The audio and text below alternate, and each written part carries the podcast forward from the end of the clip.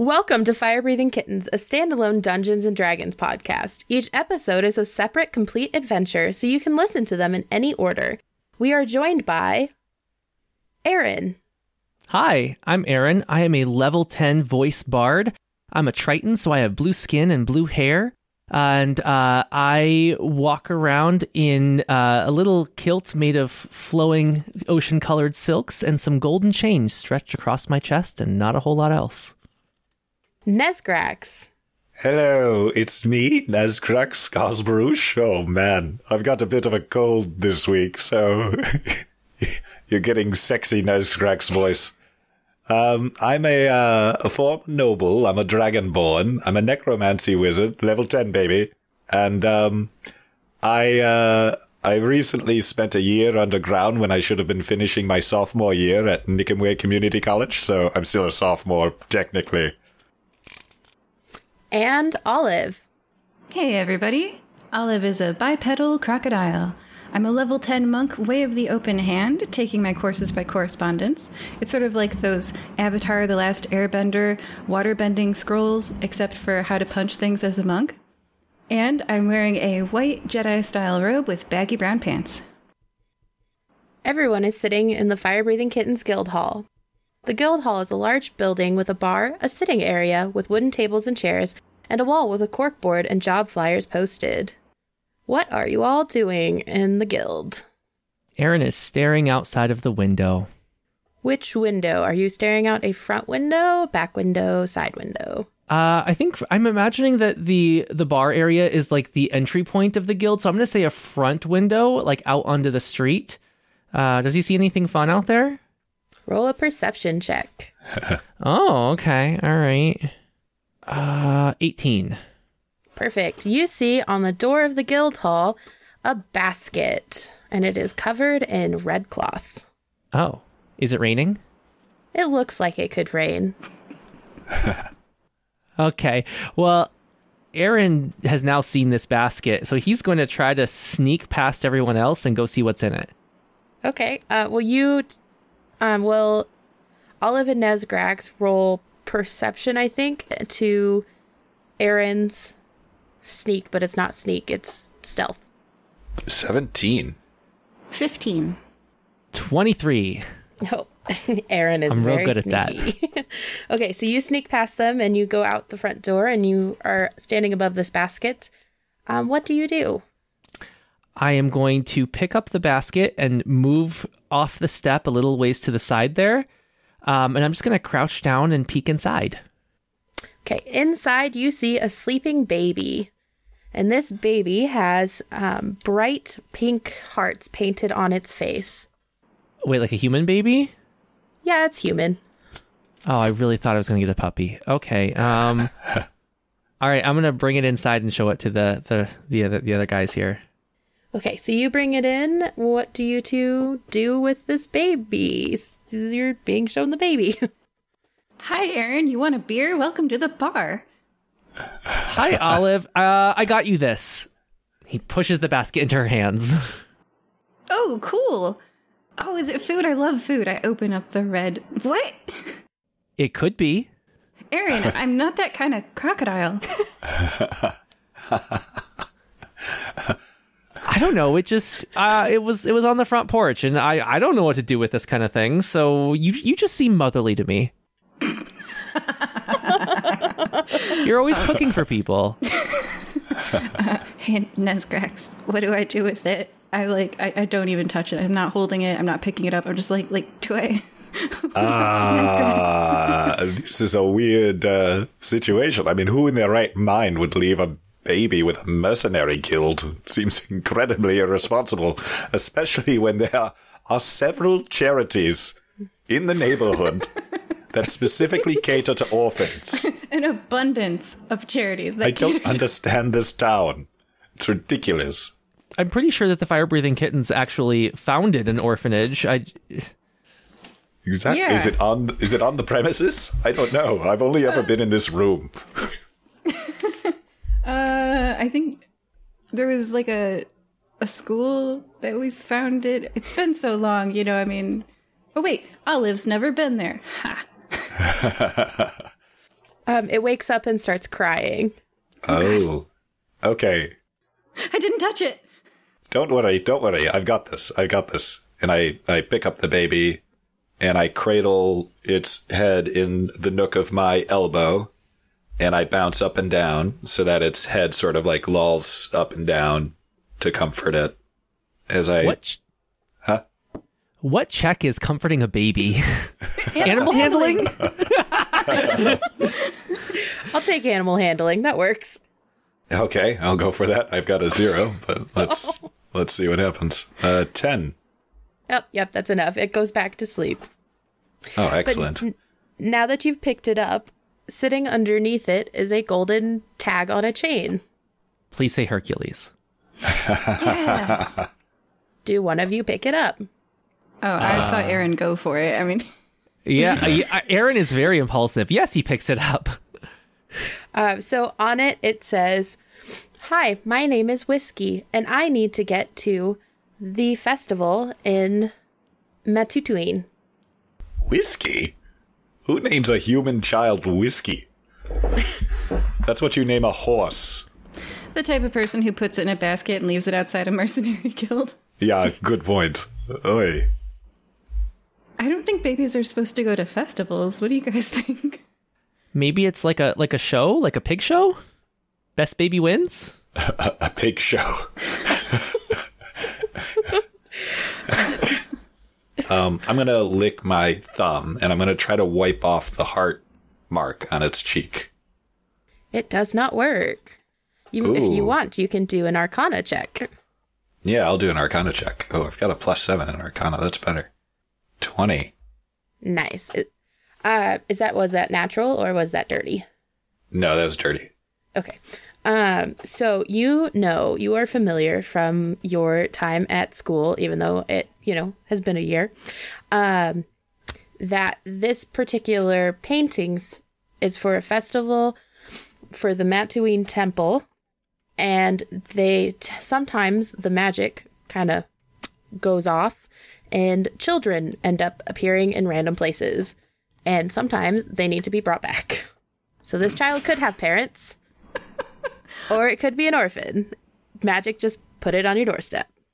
So I know that this child was at a magic festival and is here most likely because some magic made it just sort of disappear and reappear on our doorstep. Yes. Okay. Gotcha. Cool. Okay, guys. I think I understand the situation now.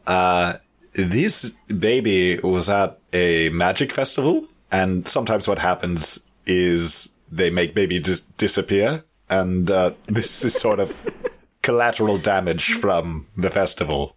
It's sort of like if you live next to like a big, music festival, and then you open your door one morning.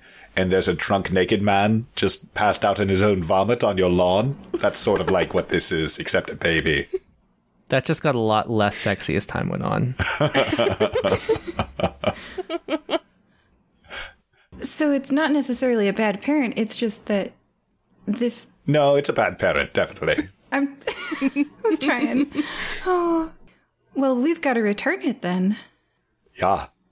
Or give it to an orphanage where it will most likely live for much longer than it would with its own parents.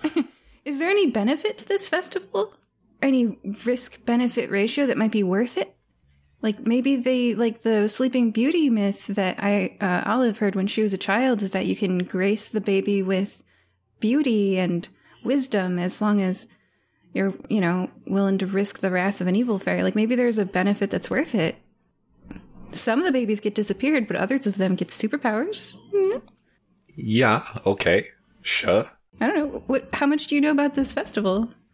Well, not a lot. I haven't been to the festival yet. I've heard a lot about it. It seems like, the professors really enjoy it. But, yeah, there's been a lot of lost babies over the years. So, yeah. I don't know. I think, yeah, it shouldn't be, we should go evaluate the situation. Okay. We should get some specifics and figure out what's going on here. So, yeah, let's go see if we can figure out who this kid's parents are. All right. Yeah, let's do that. And then Olive would like to roll a perception check on the baby to detect X-Men superpowers. Okay, go ahead. She gives the baby a deep, long sniff and a 15 perception. Something's off. Something... You get a whiff of power. Oh. Aaron wants to do an investigation on the basket and just see if there's anything we're missing. Got a 12. No, you're not missing anything. It seems like a plain basket, but on the bottom it says, return to Matuin Temple. Okay. All right, I'm going to treat the baby very respectfully because... As someone mentioned, Little Baby Hercules, and I'm picturing, like, it grabbing... Didn't it grab Pegasus by, like, the nose and, like, squish it, and it's, like, super strong? So I'm just going to be like, there's a good, super-powered baby. Don't hurt me. So do you guys head out the front door towards the train? Or you do know, Nezgrax, that Matuin is next to the volcano, which I wrote down somewhere. Cool. It's in that. Yes, Setfi. It's in that mountain range. Okay. Yeah, so I let everyone know. I said, guys, okay, if we're going to do this, we should probably take the train. The town where the temple is near the volcano, Setfi. So we should just head over there, get to Matuin, and see what's going on. Follow me. And I leave with the baby in my arms. Yeah, let's go. Olive follows. Okay. Yeah, I don't have anything better to do. I'll follow. Good. So as you guys are walking to the train station, you happen to see coming upon you the Purple Boot Theater traveling troupe carriage. And on top, Aaron and Olive, you would know this person, is Punnett. Punnett is a halfling. And she works the fly and catwalk tech for Purple Boot Theater. Oh, yes. And she is waving enthusiastically. At us? Yes, at you guys. Aaron will cast Prestidigitation and create a brief image of lights in the shape of a hand that's waving. Nice. She gets really excited at the lights lighting up. Because she thinks you guys are, like, amazing actors, even though she hasn't really seen you act before. And she says, hi, I was just coming to find you. I'm headed to this festival up at Matuin, and I was wondering if you guys could ride along and help protect me. Oh, do you have a baby? Yeah, tell you what, we can protect you if you take care of this baby. It has to get there alive. Okay, wait. Aaron, do you remember who Punnett is? Yeah. The person who was in charge of safety for the ghost show. Well, yeah, she was awful at it. Able to be hosted because she had killed all of her performers. She didn't kill all of them. That's right. We hadn't done a show with her, so we didn't die yet. That's true. Well, maybe somebody else then. Aaron just looks disgustedly at this baby. Nesgrax is doing a great job. The baby is sucking on my pinky right now. That's how you keep a baby quiet. Aaron casts Prestidigitation and makes his pinky taste like milk. Oh. Yeah, you would like that.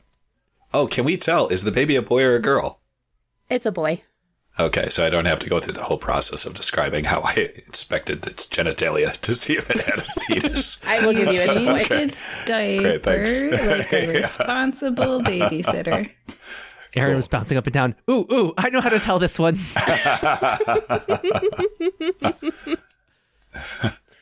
Oh my gosh, Olive doesn't. Crocodiles don't have external genitalia. Oh, yeah. It's not explicitly stated whether Aaron does, but I'm going to assume he does. Yeah, you're humanoid, yeah. He's fish people. He might have a cloaca. Oh, yeah, fish people. That well, you could true. Be like a live bearer. You could be like a guppy. I put up one hand and I go, cloaca club. It's a gonopodium. Yeah, ooh. No, Aaron's going to say he definitely has external genitalia. He definitely needs those. Yeah, okay, so you've got a gonopodium. I look like a Ken doll, and Nesgrax has a cloaca, and so all of us are like, it's a gendered baby. We don't know. Wonderful. Punnett also. No, it's fine. A wrench that I did not think would appear has appeared. I mean, its name is Whiskey, so that's not a clue. It's not helpful. No. Punnett also holds up like a bag of gold, and she's like, "We only have 200 gold to offer, but I would really appreciate it." Okay.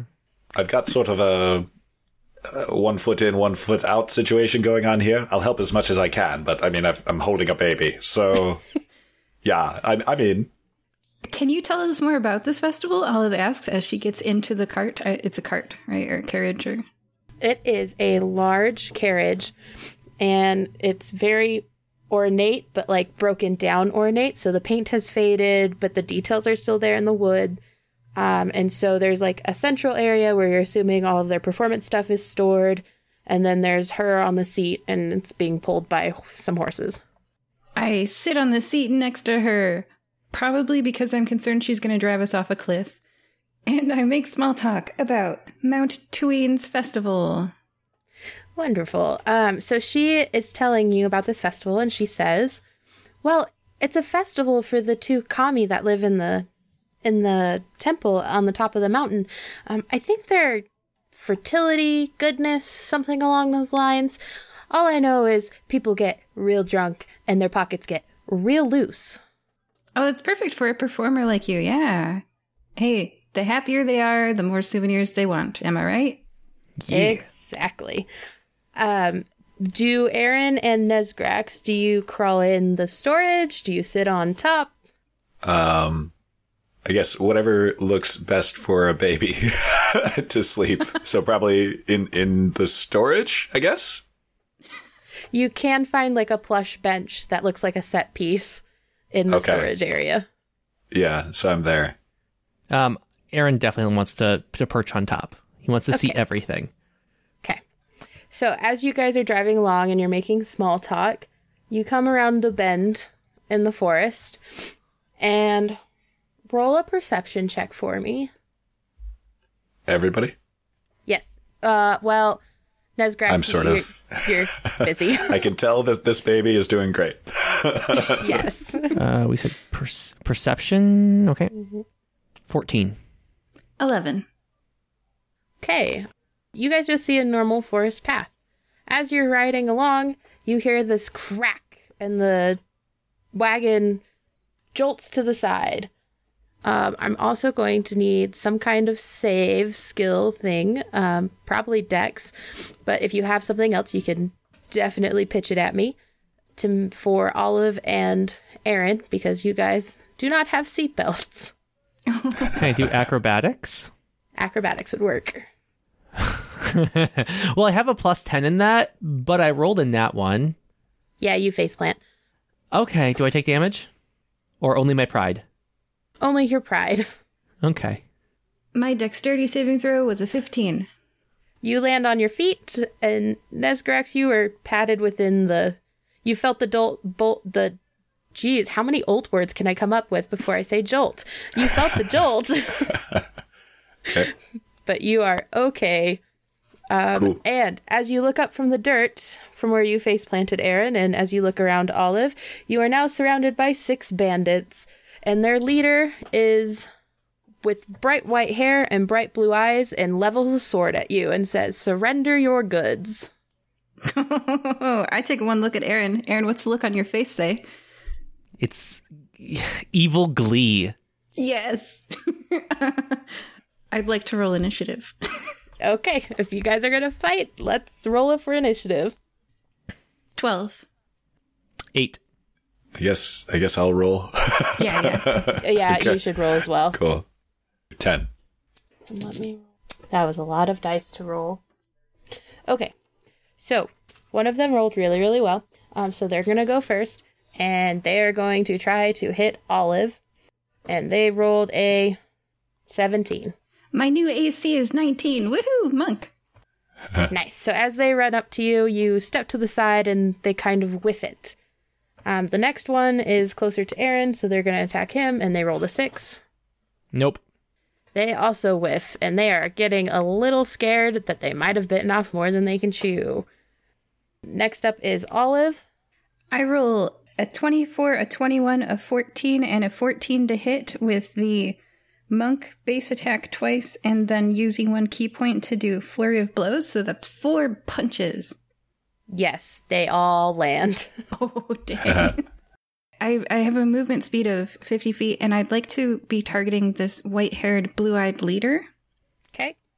And that is 18 plus 24 bludgeoning damage. What is that? 18 plus 24. 30.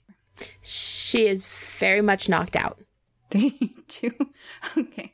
And that is non-lethal damage as I run up to the white-haired, blue-eyed person, and I punch 4 times. And then if they're dropping to the ground, what I'd like to do is, like, stand viciously over them, glaring with my crocodile eyes at the followers of this unconscious leader. Yes, she's very unconscious. Good job. And the others are now going to be running to attack Olive. On their turn. Aaron, it is your turn. You have one in front of you that just whiffed it, and the rest are going to be headed towards Olive. They're starting to move. I am going to jump up in the air, activating my winged boots and using my movement to go straight up 30 feet. And I am going to use my turn to call lightning, and a storm cloud, I'm going to read it to you. A storm cloud appears in the shape of a cylinder that is 10 feet tall, 60-foot radius, centered on a point I can see directly 100 feet above me. It fails if I can't see the sky. A bolt of lightning flashes down from that point. Each creature within a 5 feet of that point must make a dex saving throw. 3d10 lightning damage on failed or half as much on successful. And this continues for 10 minutes. I'm assuming, is it one bolt or several? That's what I'm seeing. It says a bolt. I thought it would be like the whole 60 feet, but I don't think it is. I think it's just one per turn. Okay, so I guess only one saving throw then? Sure. Yeah, that's an 11. That fails. So 3d10 lightning damage. If it's above 18, the bandit goes down.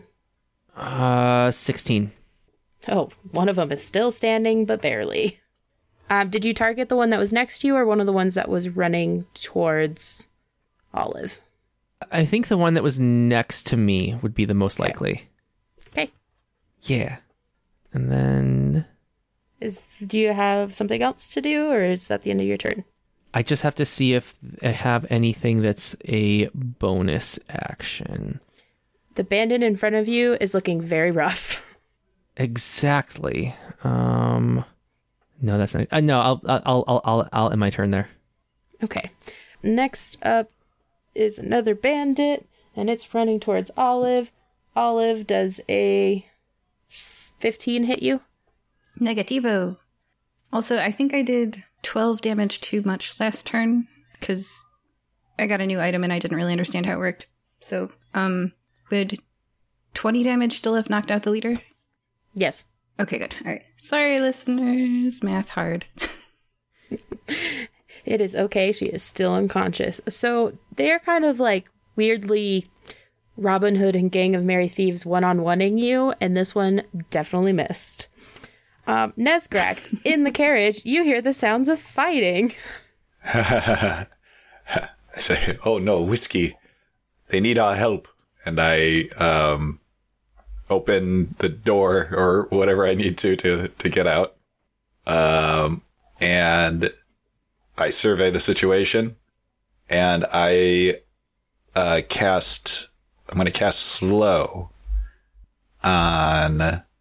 Let's see. You said there were 6 bandits, including the one that's looking not so good. So there are 5 still standing. One of them looks a little fried and is standing in front of Aaron. Cool. Okay. Yeah. So, yeah. Okay. Well, I'll try to cast slow on all 6. So I alter time around up to 6 creatures of my choice in a 40-foot cube within range. Each target must succeed on a wisdom saving throw or be affected by the spell for the duration. And the DC is 15. Okay, so 3 of them succeed, 2 of them fail. Okay. So the ones that fail, their speed is halved, and they take a -2 penalty to AC and dexterity saving throws. And they can't use reactions. And on their turn, they can use an action or a bonus action, not both, regardless of the creature's magical abilities. Regardless of the creature's abilities or magic items, it can't make more than one melee or ranged attack during its turn. This is going to be confusing. If the creature attempts to cast a spell with a casting time of 1 action, roll a d20. On an 11 or higher, the spell doesn't take effect until the creature's next turn. They're not casting magic, though, so it's no big deal. And otherwise, the spell is wasted. A creature affected by the spell makes another wisdom saving throw at the end of each of its turns. On a successful save, the effect ends for it. Okay. Next up are the two of the bandits that succeeded. And they are attacking Olive. Again, Olive, I'm just going to roll both of these attacks at the same time to make it go faster. A dirty 20 and a 9. The dirty 20 hits me. Aha. So it barely, I'm going to go with they swing. They're not expecting to hit. They end up hitting. And it is 7 points of damage. Did they hit me with a sword or their fist? A sword, yep. Their sword. They swing. They all have swords. They are the merry band of swordsmen. Ooh, slashing damage? So they're like slashing across my back when my back is turned? Yes. Oh, I'll get you for that. There is no honor among thieves.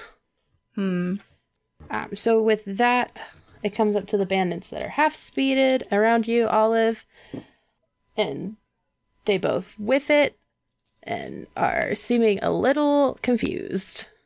I'm glad they're right around me, though. That way I can punch them. That is true. You do have all of them except one around you. Olive, it is your turn. Surrounded by bandits with one slashing me in the back, I turn around, whipping my tail so that I can turn more dexterously. I'm learning to use my body like a monk. And I punch that bandit that slashed me for a 22 to hit and 7 damage. Yes. Ow. And they're still standing? They are still standing. I whip my second fist into their jawbone for a 24 to hit and 10 damage. They are no longer standing. You have knocked them out. Wonderful. With my flurry of blows, I'm able to punch 2 more times. So there's a second monk, the one that I think of as less of a threat because they failed to hit me. Or a second monk, a second bandit. And I, for flavor, I whip my tail into them. I whip my tail back and forth. And I get a 19 to hit and a 20 to hit for 9 and 6 damage. Yep, you hit both of them. And they are, you said 9 and 6? Yeah, and I'd concentrated on one enemy if possible. Oh, okay, so the one that you concentrated it on is looking pretty swaying on their feet. Like a breeze could push them over. Nice. Is that the end of your turn? That's the end of my turn. Perfect. Aaron, you are up. You have one in front of you that looks like they are about to pass out as well. All right. So I have the one in front of me, and I have the lightning still going. How many are around Olive? 3. There are 3 around Olive that are left standing. Are they like central, like equally around her, or did she wipe out one side of her? They're all kind of in front of her. Like they were half ringed around her. Gotcha. They were half ringed around her. She took out some. Now they're all on one side of her. Yes. So I should be able to aim a lightning bolt, like just on that side of her 5 feet away, so that it can hit all 3 of them because it hits in a 5-foot radius, but not hit Olive, correct? Yes. Okay. So first I'm going to do that. Dexterity saving throws, please. Against all 3 of those. One of them got a nat 20. The rest of them got 10s. Okay, so the nat 20 succeeds. He only takes half this damage. 12 for the 2 that took full and 6 for the one that took half. Okay, one of them has gone down, and then the other two are extremely worried about the safety of their future.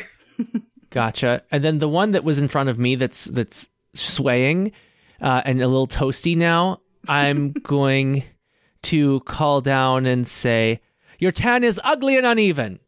And it's going to take 3 psychic damage. And with that, they look at you, they gasp, and they fall over passed out. Oh, you gave them a shock to their heart. I did. And it's too late. They were so offended. Okay, so I got the reference, by the way.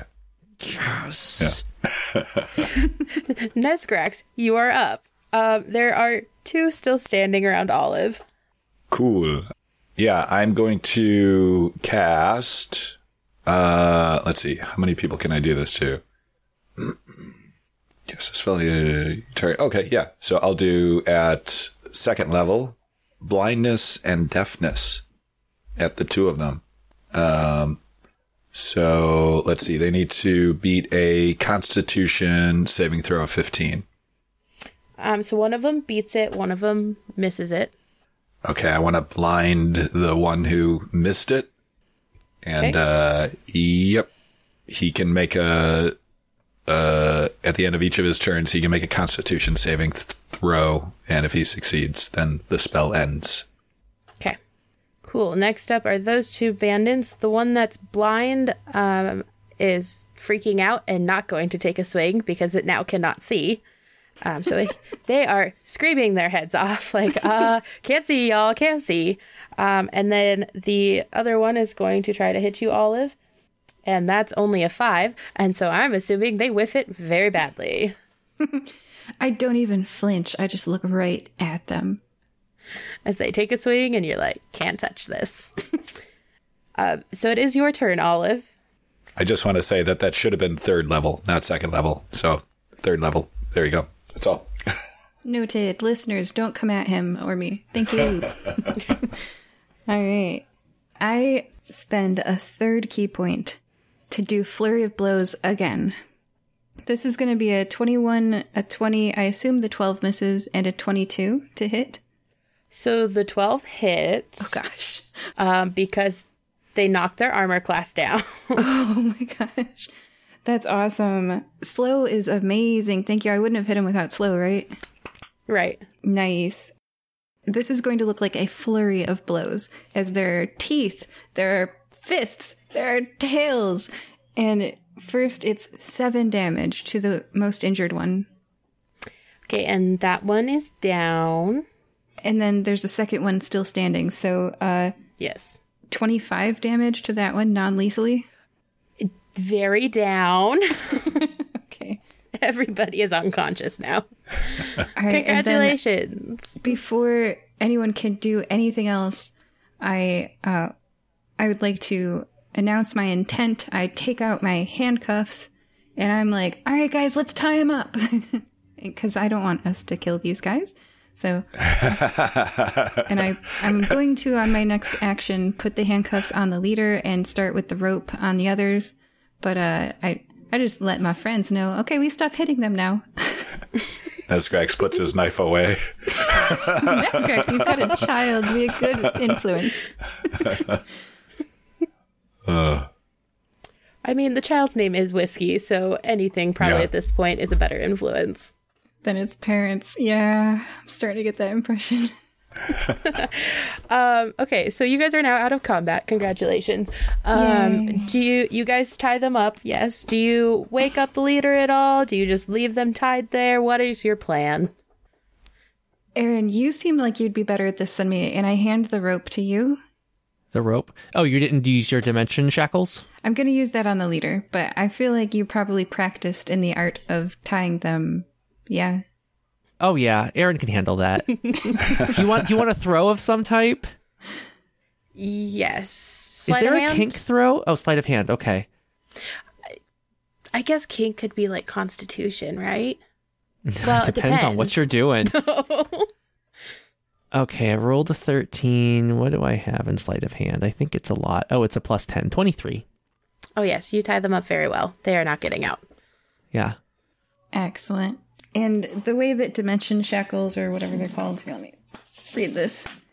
Dimensional shackles. You can use an action to place these shackles on an incapacitated creature, which is the white-haired, blue-eyed leader. The shackles adjust to fit a small to large-sized creature. In addition to serving as mundane manacles, the shackles prevent a creature bound by them from using any method of extra-dimensional movement, including teleportation or travel to a different plane of existence, unless, of course, they, walk through a portal. It doesn't stop them from walking through a portal. You and any creature you designate when you use the shackles can use an action to remove them. So as I clink the handcuffs around their wrists, I say, Aaron, Nesgrex, Olive. Now, I don't say Punnett because I don't trust her. It says, once every 30 days, the bound creature can make a DC 30 strength athletics check. On a success, the creature breaks free and destroys the shackles. So if they get a 30, my shackles die. Okay. Do you wake them up or do you just leave them unconscious? I think we should wake them up. I want to know what they thought they were going to get from this. Okay, it's an extravagant carriage, so I see it's sort of a target, but I mean, maybe we can learn a little bit more about what's going on here. Before we wake them up, Aaron wants to go through their pockets. Oh, yeah. Good call. I like both of these ideas. I help. Just roll a flat d20. 3. 6. 10. Okay, Aaron, you find a single gold piece. Olive, you find, what looks to be the beginnings of a wood carving of some kind, of some animal. Can't really tell because it's very much so in the beginning.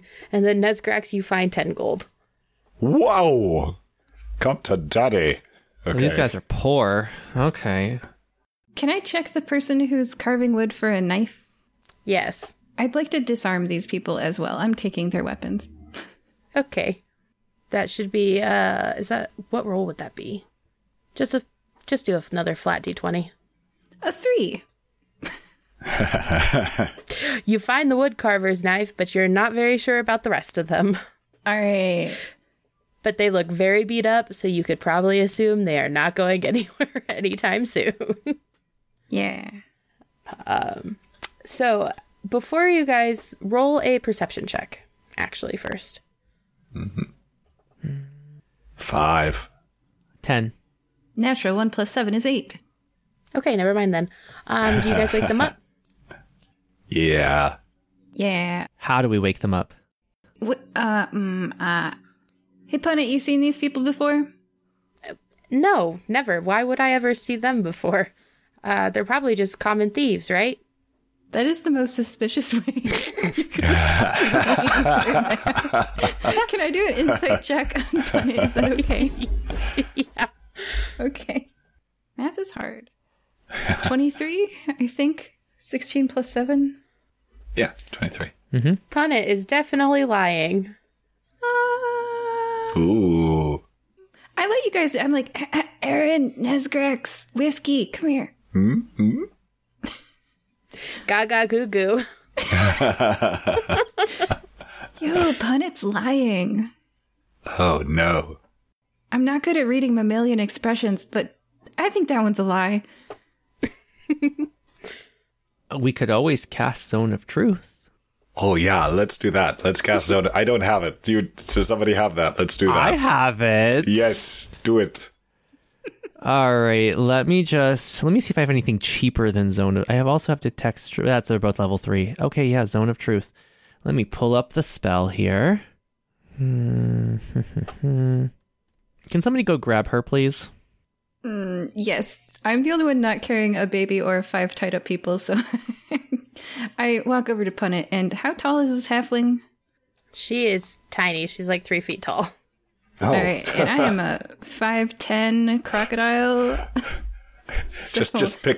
Just palm her head and lift her up like a basket palm. I have a carrying capacity of 180 pounds.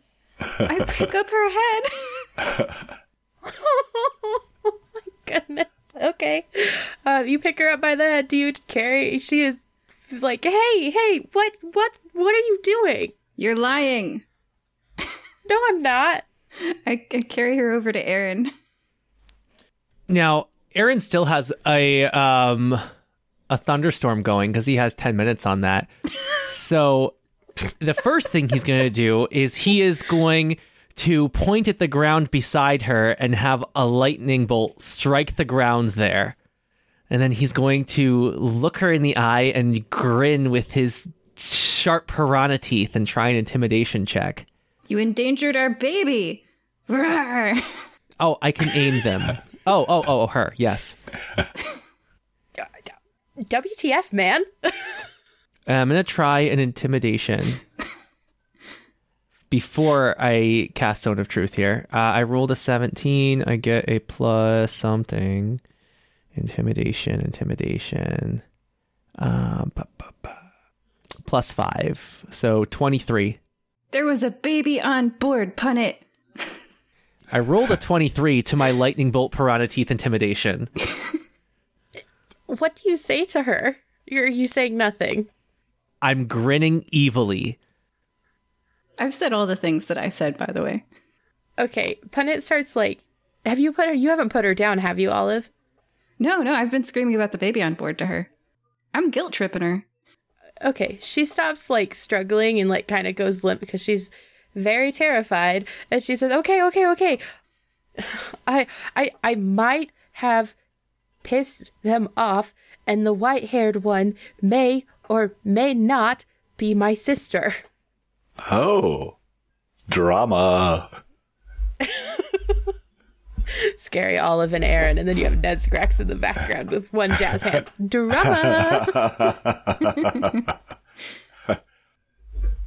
So, wait, how did you piss them off? She's, like, sitting there, and her mouth opens, and it shuts, and then she's, like, not sure how to say this, and she's like, well, do you remember how we lost somebody in our last show? She's saying this to Aaron and Olive. She goes, well, it may or may not. They moved on to greener pastures, and it may or may not have been her fiance. But it wasn't my fault. You let your brother-in-law fall off the catwalk to his death? Whoa. Greener pastures, not death. Aaron interjects with another point at the ground, this time to the other side of her, and another lightning bolt strikes the ground. Yeah, that's just punishment. You just deserve that. It was in the name of art. They knew what they signed up for, and then she split off and created this other troupe.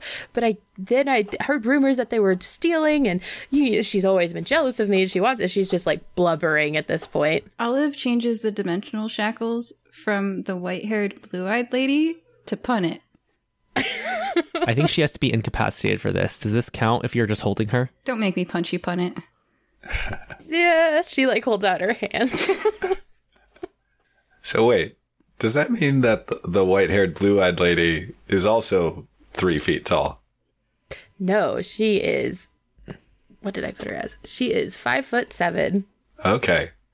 She's a human. Oh, so this isn't your sister right here. These people were sent by your sister. No. The white-haired one, Punnett, is, like, looking. She's like, we were adopted. Oh, I see. Okay. Sorry. Of course. I'm sorry. Insensitive. Just like this baby might be. Yeah. Yeah. So many orphans in Nickemway. You think somebody would do something about that. Not us. Not Aaron, at least. No, not Aaron. Yeah. All right, so guys, I'm just going to put Punnett down with the others. Unless you're rolling a 30, you're not getting out of that. And I did say Aaron, Nezgrax, and Whiskey as well. I'm not sure why you put Whiskey. Have you seen the new Incredibles movie? There's like a scene where Jack can like get into Edna's secret office or whatever by just going like blah, blah, blah, blah, blah. For that reason. Yeah. That is what I envision. Yeah. I'm like Edna. All right. So, hey, guys, let's go over there. And we can still see the tied up people. And I'm going to carry the 5 foot, again, carrying capacity of 180 pounds. So that, like, without any movement decrease. And I can lift, drag, and slow carry at 330. So, unless she's over 330, I can pick her up and, like, slowly. Okay. All right, she's not, you guys. She's not, listeners. All right. So she's like 90 pounds soaking wet. For 5'7"? I want to feed this girl. Okay. Oh. Were you carrying the white girl or Punnett? White-haired girl. I trust her more. Okay. Okay. Yeah. Anyone who's avenging their fiancé makes more sense to me than someone who'd let their brother-in-law die. Sorry. Okay. Yeah, she's a little bit heavier, but she's within your... Not 330. Second. Yeah. At least. Okay. All right. So, hey, guys. All right. So I take her... And we can keep an eye on, like, the tied-up people. But, like... Yes. Yeah. And I'm talking as this person's unconscious. What do you guys think of this whole situation? Aaron, Nezgrax? I think that we only have one side, and I kind of want to get the other side here. I definitely don't like letting people die. But I also don't like attacking carriages with babies in them. And me. And you. I also wonder if she specifically asked us to guard her because she knew this was going to happen and she's dragging us into her family drama. Yeah. Mm. Without telling us about it. Mm-hmm. Yep. Mm-hmm. Okay, so any things we should ask this person before I feed him a potion? Oh. Why are you going to feed them a potion? To get their side of the story. I don't think you have to burn a potion for that. I think you just need to do a medicine check, right? I don't know. DM, what do we have? I don't often interrogate. I'll take a medicine check. I don't often beat people to unconsciousness and then bring them back. So. Aaron does. Oh, great. I'll take a medicine check or just like a good smack to the face will work as well. Okay. Aaron. Aaron puts a finger in his mouth and then sharply inserts it into her ear. Ew. Ew. That is so gross. Really, that's what you think is gross? That's the bar? Okay. Listen. I read fan fiction and it's very screwy. Yes, that is the bar. That is gross. And she wakes up and she goes, ew. For all the viewers out there, this is called a wet willy. Try it on your friends, or don't. Or don't. Don't try it. Don't try it on your friends. Make sure those friends are much weaker than you if you try it on them. Oh, gosh, now we're a bullying podcast. You guys, if someone's giving you a wet willy, they don't like you, and you shouldn't hang out with them again. There you go. Good thing we're not a parenting podcast. It's pretty gross for them, too, though. They just stuck their finger in your ear. I don't know about you guys. It's not... No. It's not a place that you want to put your finger. No. Yeah. All of that is bad. It's much nicer than what I was originally going to do to wake people up. Yeah. She is awake. And listening to this conversation. Hey, look, you're untied. We just want to know what's up and chat, all right? Don't make me knock you out again. Let's chat. What do you say? Okay. Where's my sister? You can see her right there. We've handcuffed her because she's duplicitous. You are not wrong. I didn't realize that she would have people. She generally sends her actors ahead of her. And I just kind of wanted to ruin her day because she's kind of ruined my life. Fair. Yeah, we heard about the incident with your husband and her letting him die, I guess. Did she say greener pastures? Greener's pastures is death. She did. She said that. Yeah. It was, devious. Let's just say she's definitely not a part of the card-carrying club of theater producers. And I perhaps was going to unlawfully seize some assets to create my own theater. Which seems like nothing, right? Compared to what she did to me. She's like, please don't hurt me or turn me into the police. Well, look, normally I would say I understand and we can let bygones be bygones. But in this case, you turned over a carriage with a baby inside. This baby. His name is Whiskey. We only just found him, but I'm growing very attached to him. And I don't appreciate the level of carelessness that you inflicted on us. How was I supposed to know there was a baby? How about you just... The baby on board sign. Do some recon, you know? I didn't hang up a baby on board sign, that's true. Can't you just, how about this, as a general rule, if you're going to attack a vehicle, maybe just figure out, you know, just assume that there's a baby inside first, and then disconfirm your suspicion and then attack. Okay, can we go now? Tell us about the festival of Mount Tween. Oh, lots of people get drunk there, and it's very easy to come across some drunkenly misplaced coin. And we were going to use it to also kind of fund our little theater adventure. But I also heard that there's some stuff going wrong at it. It's really weird. Normally it's super happy, but I guess first of all, the like child transporting magic has been going a little bit more psycho than normal. But things have not been going right. Like, it's a festival of love, but there's apparently not so much love. Elaborate? Well, I'm not one for rumors, but supposedly, potentially, a god has gone missing. But, like, I don't believe in the god, so who knows? It's probably just some mayor slept with the wrong person. Which god? One of the ones at the temple. Look, I don't know. I just go and get gold, man. Yeah. Well, that's more help than your sister was. All right, tell you what. Look, I hold up my left hand, and on the back of it is a tattoo of a fire-breathing kitten. And I'm like, we're the fire-breathing kittens. Your sister hired us to transport her to Mount Tween safely. She didn't hire us to transport her back. So why don't you just give it a rest for this trip? Yeah? Okay, yeah. We could do that. Yeah, that seems fair. We're going to leave your friends tied up here, and you. You're untied. So after, like, an hour of untying our very, very tightly tied knots, you can continue on your way and just don't meet up with us again, yeah? Yeah, that seems fine, but, we kind of broke your wagon. Oh my gosh. Yeah. Ooh, how broken is it? The front right wheel is broken, and it is on its side, so it needs to be pushed up. Well, can all of you help me push it back up?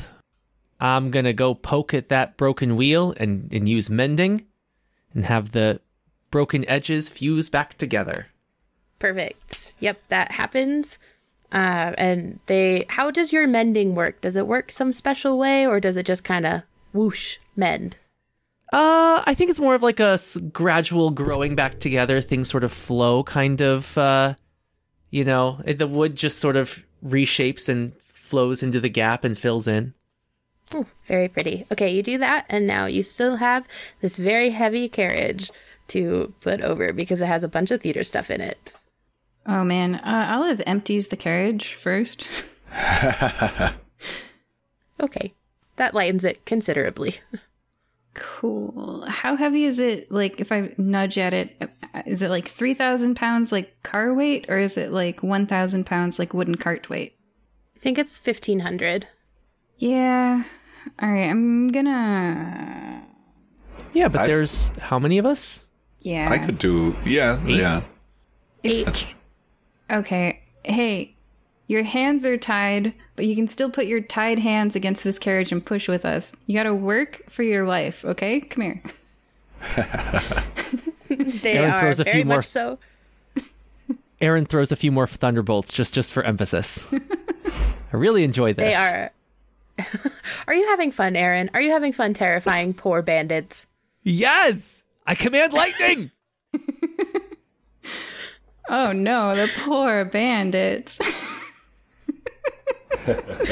Don't bandit people. If your friend says you're going to bandit a person, don't do it. You write the cart. I'm just going to watch, and then you put everything back inside it.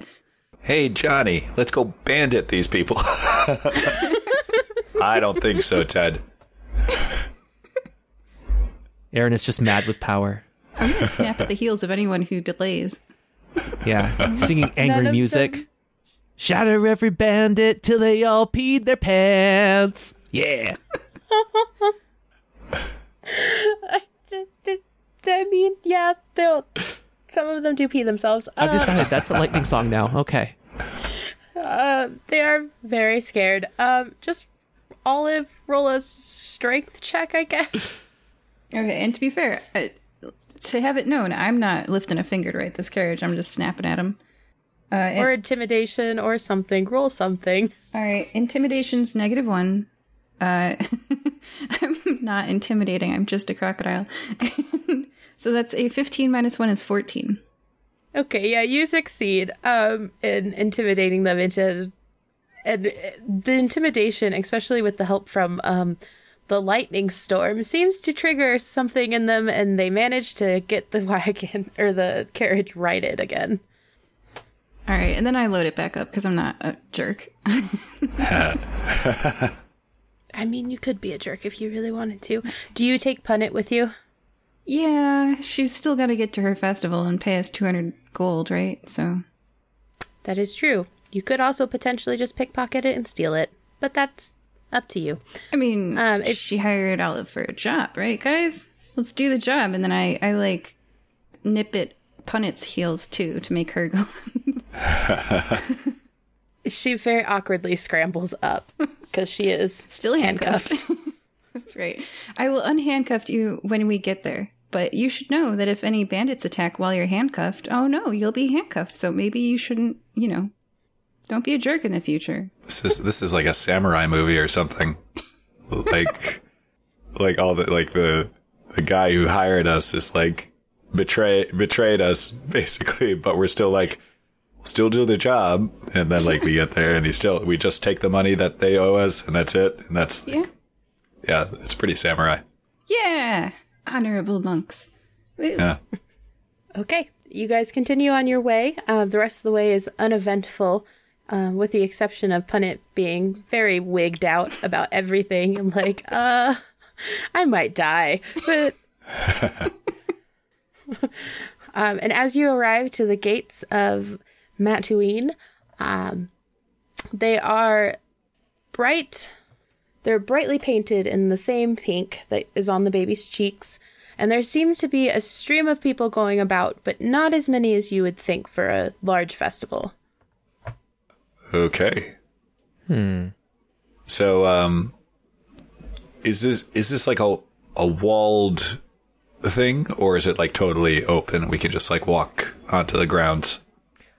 So it's on a mountain. It's a mountainside village. So there's like levels to the village, and then at the top you can see the big temple overhang. And to get into the entrance of the village, it's a big arch. So it's not like guarded. It's just kind of walled off. Cool. Okay. Well, guys, looks like if we're going to find Whiskey's parents, they must be in here. I mean, the color scheme matches, so, yeah? Yeah. Absolutely. The moment we're inside the arch, I take the dimensional shackles off of Punnett. She thanks you profusely and, like, hands you the gold, but, like, holding it by her fingertips because she thinks she might lose a hand. Aw, I... For show. I mean, I gotta take the gold pouch with my teeth now, right? Like, can't not.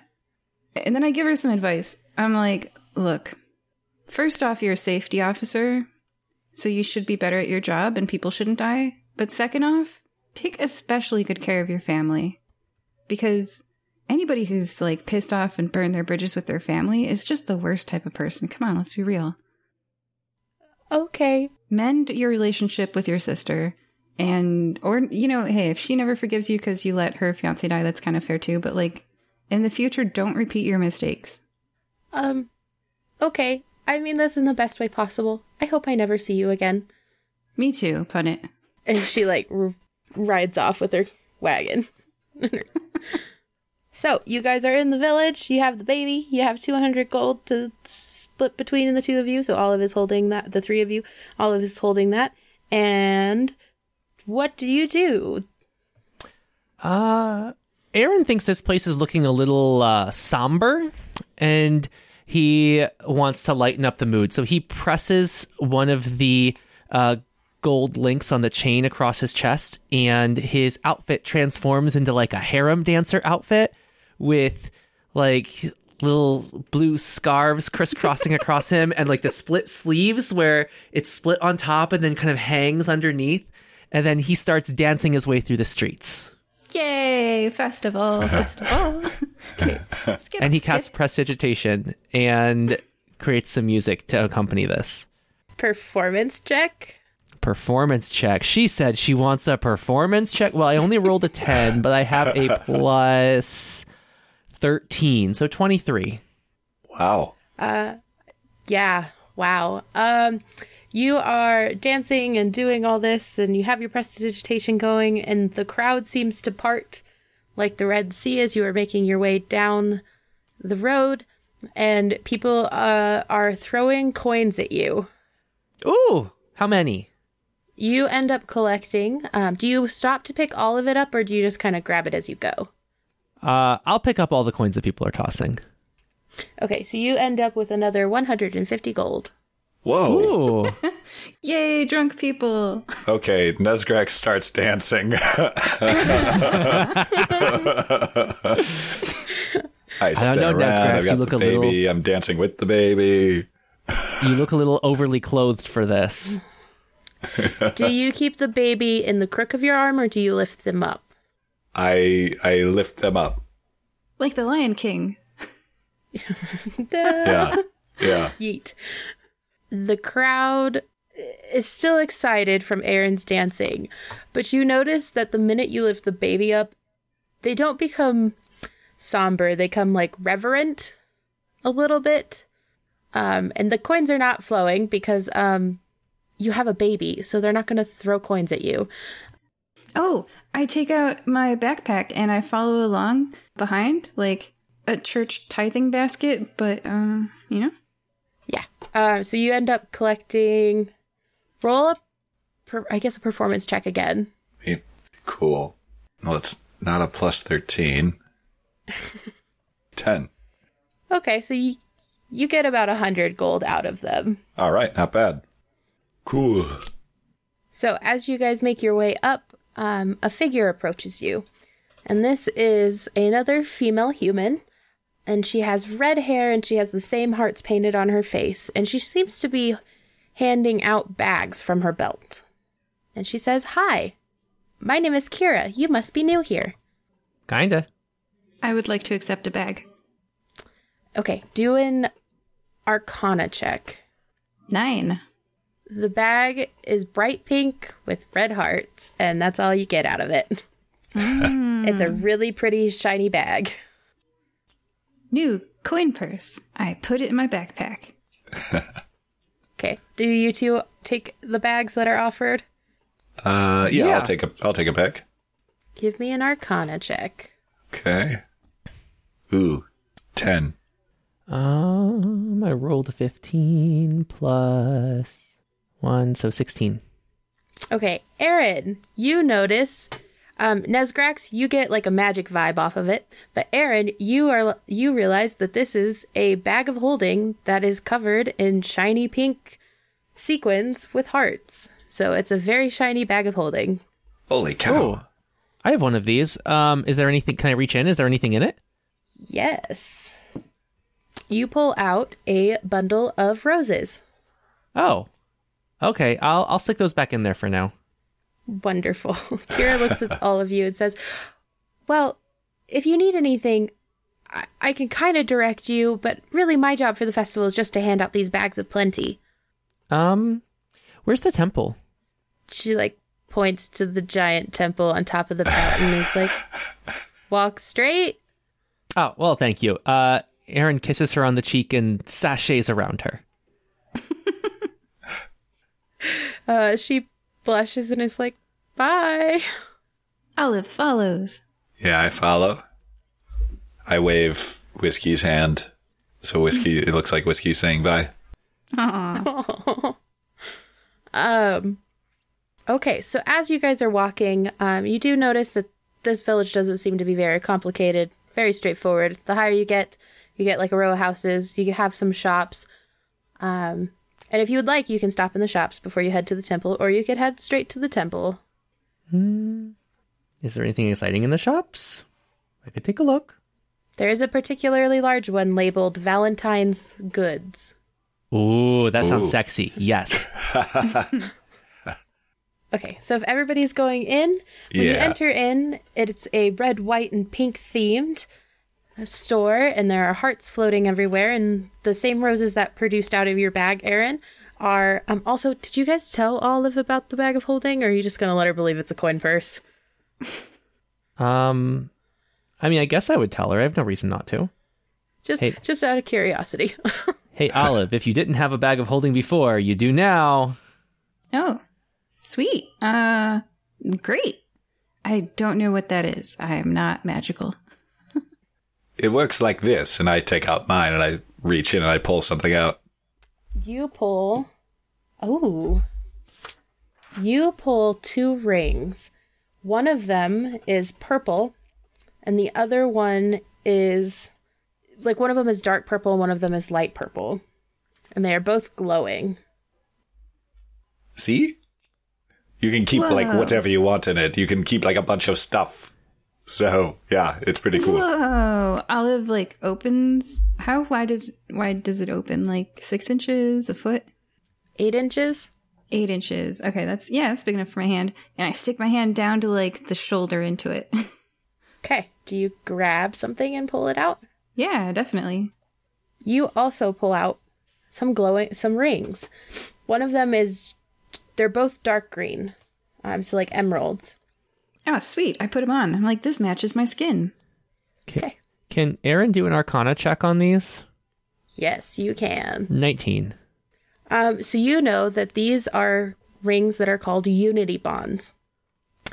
And I put on both wedding bands? Oh my gosh, I'm an idiot.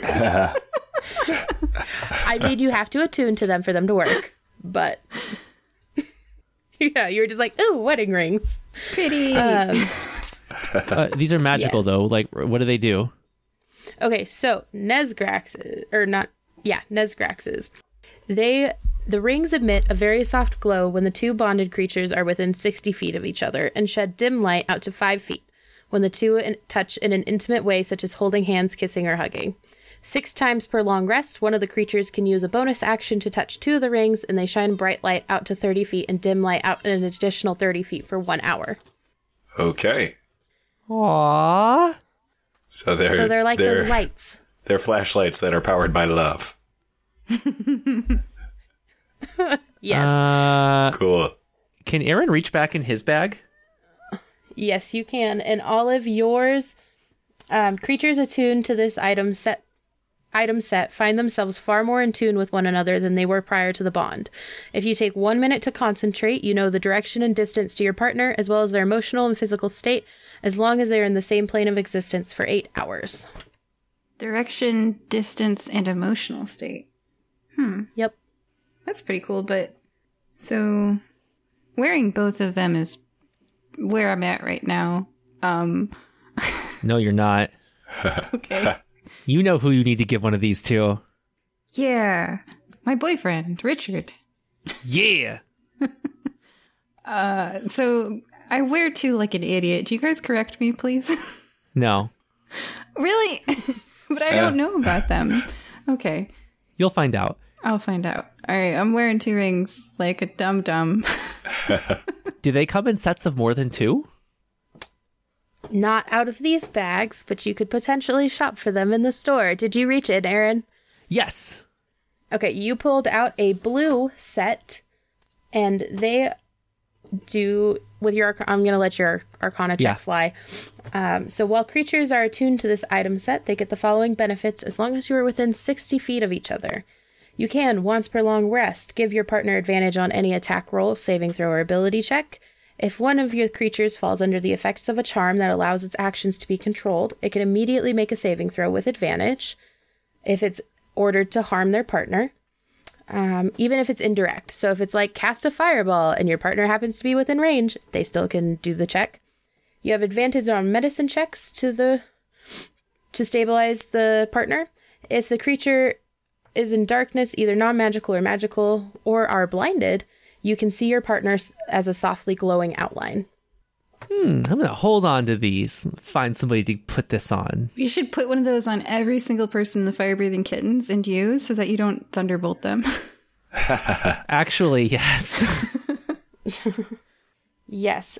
So as you guys enter the store, pulling out rings out of the bags, you notice sitting at the front table is a high elf with black hair, lime green eyes, and a very rounded, kind face.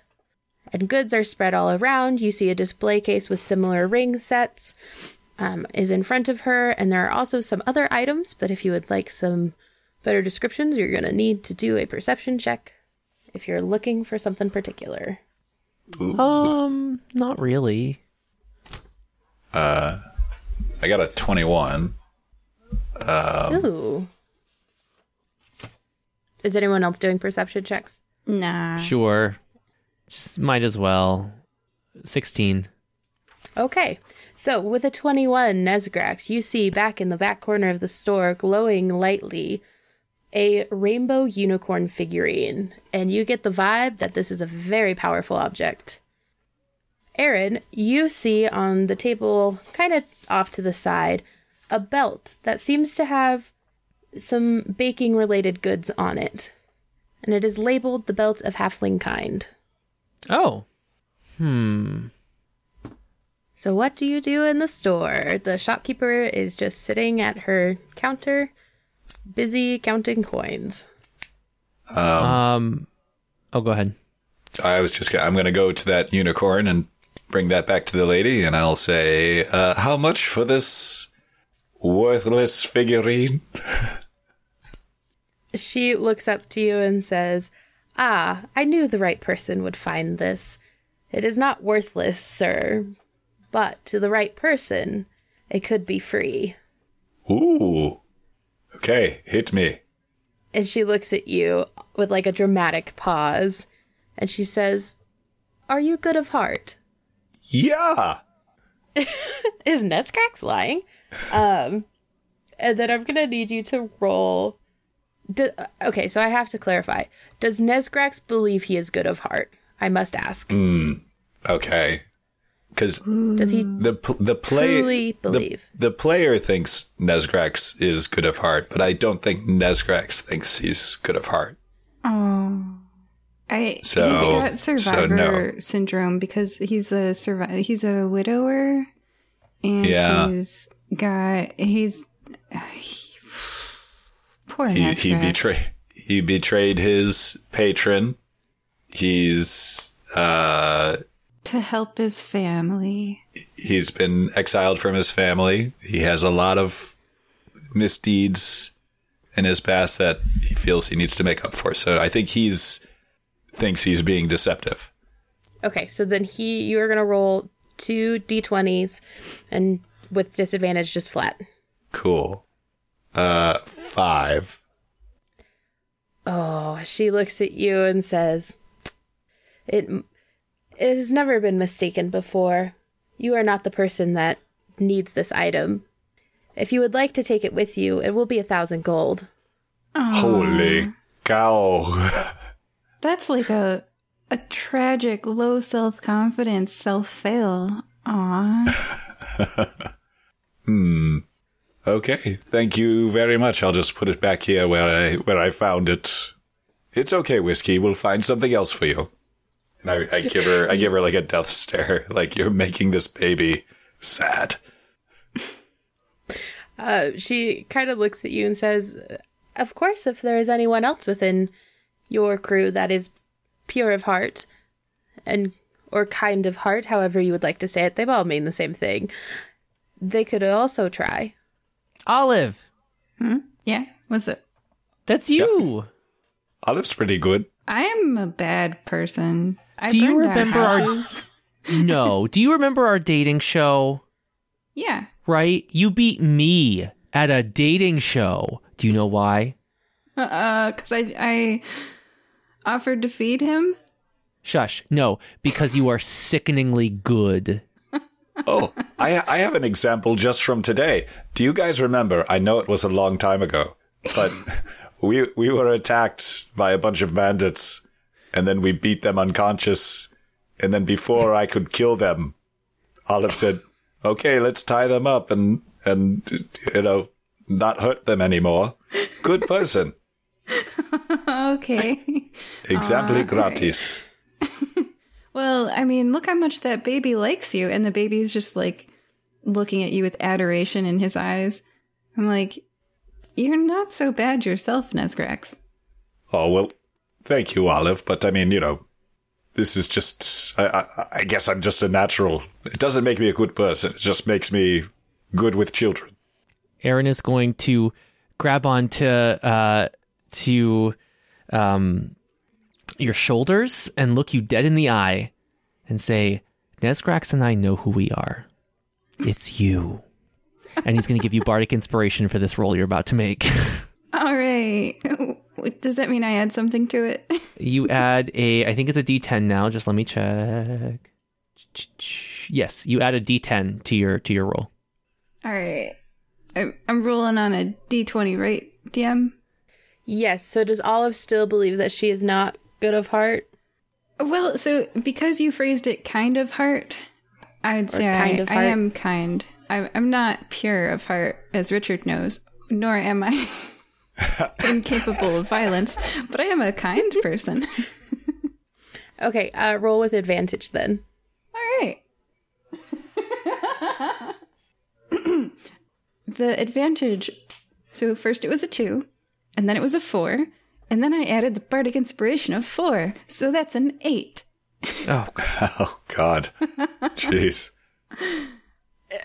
I've done she some looks things. At you, apparently, because she looks, even after those eloquent speeches, she looks very surprised, and she's like, I suppose it's not you as well. Would you like to try? And she gestures to you, Aaron. There's blood on these hands. I've got an idea. My friend Whiskey here, could he? Yeah. Could he try? He's a baby. What could he have done bad? He's pure. I suppose. If Whiskey's not pure of heart, then none of us are, right? Yeah, I only rolled a 13. Yeah, no, the 13 was not enough. But Whiskey, however, rolled an 18. All right. Well done, Whiskey. So the figure starts glowing, and I'm assuming you brought Whiskey somewhat close to it. Yeah.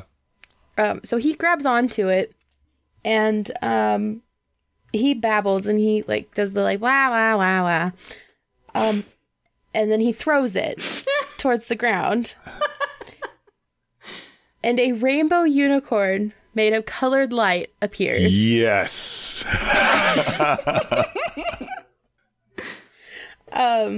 It is June. It is June, and the shopkeeper. Is this a Pride episode? Is this a Pride episode? It might be. Is that what we're doing? Okay, cool. Anyway, go ahead. Sorry. The shopkeeper is somewhat surprised, but she just kind of shrugs and says, "Well, it'll go away in 24 hours, but it can help you in your journey. Apparently, the child needed it. Not sure why, but magic is weird. Tell me about it. Yeah, this guy was like." Sent miles away from here earlier today, we think. So, yeah, you don't have to tell us. Oh, yeah. Whiskey's probably going to become some sort of magical prodigy or something. So, just so you all know, you can ride this thing. Unless Whiskey... I guess, do I have to do rolls now to see if he accidentally dismisses it? Because his command word is like blah, blah, blah. Oh, I see. Baby. Oh. Yeah. The problems the DM was not expecting. I will think on that if that moment comes. But you can ride it. I'll keep feeding him, like, constantly. Like, I won't stop feeding him. So he never talks. I guess that's a solution. So the unicorn basically is a riding horse, except for it has a flying speed of 100 feet, just for important things. When it disappears, it leaves behind a rainbow that allows you safely to ride to the ground from whatever height you're at. And if you perform an evil deed, it'll disappear in blinding light. Ooh. And if you perform the evil deed in the air, it will not give you a rainbow to go down. So don't be evil on the rainbow unicorn. Yeah. I'm actually really glad this kid got the unicorn, because now it's going to grow up right. Or plummet to its death. You know. Either one. Solutions. Yeah, cool. Are you guys going to do any more shopping? Or? Oh, I still have this belt of halfling kind, right? Yes. Do you bring it to the shopkeep? Sure. Probably Punnett's belt of halfling kind. No, but that's a good idea. I should have done that. So the shopkeeper's eyes light up in interest, and she says, a good friend of mine made it, and she wanted the world to see what life was like as a halfling. So when you wear this belt, you can become a little bit faster, a little bit more dexterous, you could say, and you become a little kinder. And so what that translates to is you have advantage on charisma checks made to interact with halflings. Your dex goes up by 2 to a maximum of 20. And then if you're attuned to this belt, you have a 50% chance a day at dawn of waking up and feeling optimistic and happy-go-lucky about your day. Do I get the other benefits without attunement? If you're wearing it, you have to wear it. So I would say you'd have to be attuned to it. Gotcha. Okay, well, I only have one attuned item. That's fine. Okay, yes, I would like this belt. Wonderful. It is 1,500 gold. Oh. Whoa. Jeez. Aaron starts to hum the tune to We Are Family under his breath. Please have her make a wisdom saving throw. Okay. Yeah, that's a 3. Oh, she fails. So she is now charmed. She thinks that we are just the best of friends and just wants to do anything in her power. She won't jump off a cliff for me, but she'll do things that she would do for her friends. I'm sorry, this was how much? That's so much gold. I can't afford that, but I really want it. It looks so good on me. She looks at you and she kind of does a double take and she says, "Oh, I forgot. We must have met in that village one day. What I can do for you is the friends and family discount and give it to you for 700 gold. All right, he'll take it. Yeah, that's half of 1,500. Math check.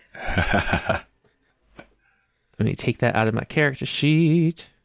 Okay. Got it. Belt of halfling kind. All right, anything else you guys want to do? I'm good, man. I got a flying unicorn. Let's go. Yep. Okay. Wonderful. Perfect. Do you guys exit the shop then? Indeed. Yeah. So as the shopkeeper is like, bye, have a nice day, you come out and you see chaos and yelling in the streets. And that is where we will take our little break today. Before we go, we do have a review that Nezgrax is going to read for us. Yeah, we've got a review. This is from John Scarcella. I hope I'm saying that right. John Scarcella, he said, my favorite D&D sitcom. I love this podcast. The humor, diversity, and crazy situations mixed in with the zany characters make for a great few hours of listening. It took a while, but I am all caught up and looking forward to more. Keep the fun work coming. If you would like to leave a review, then we... the Fire Breathing Kittens might read it on air. So leave those reviews. Keep them coming, everyone. I can't believe this guy listened to all the episodes. Woo! Good job. Good for you, John. So today we were joined by Olive. Hey. Aaron. Hey. And Nezgrax. Hey. We hope that you're enjoying this episode of the Fire Breathing Kittens podcast. Please leave us a review on iTunes.com. If you leave us a review, we'll read it on air. It's fun listening to the words of your review get read by the characters you know and love, so go to iTunes.com and leave us a review today. Can you think of someone who might enjoy this podcast? Please share it with them. Is their birthday coming up? A special anniversary? Would you like us to wish them a happy day on your behalf? You can arrange for us to read your shout-out on air at firebreathingkittenspodcast.com through our partnership with the website Buy Me a Coffee. Do you enjoy reading books? You can find paperbacks and ebooks based on our adventures on Amazon.com in the bookstore, Fire Breathing Kittens, that part's all one word, podcast. The authors do a great job of adapting the stories into fun novels. We also have official merchandise on Redbubble.com. Imagine owning a notepad with the Fire Breathing Kitten logo on the front, or a t-shirt with one of your favorite characters. And lastly, I'd like to take a moment to sincerely thank all of you. We don't pay to advertise this show, so the only way we can grow is through the support of listeners like you. Thank you.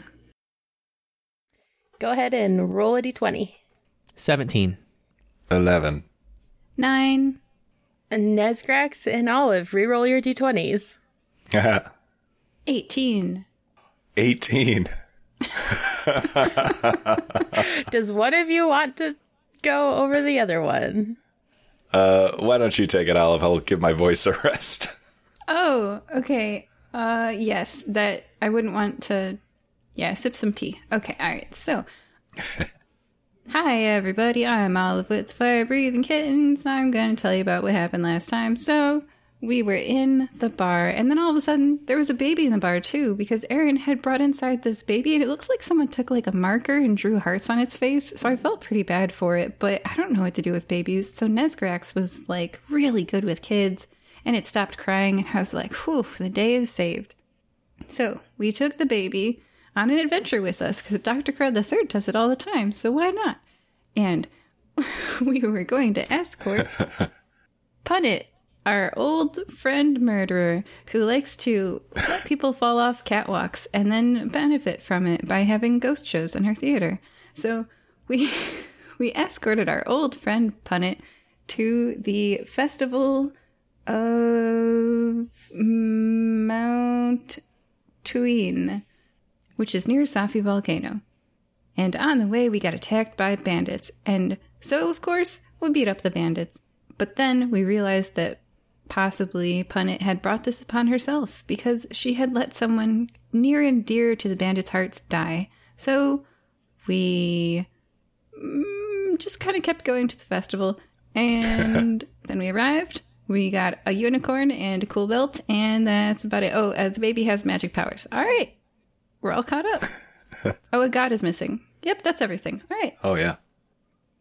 Wonderful. So as you guys were exiting the store last time, chaos erupted.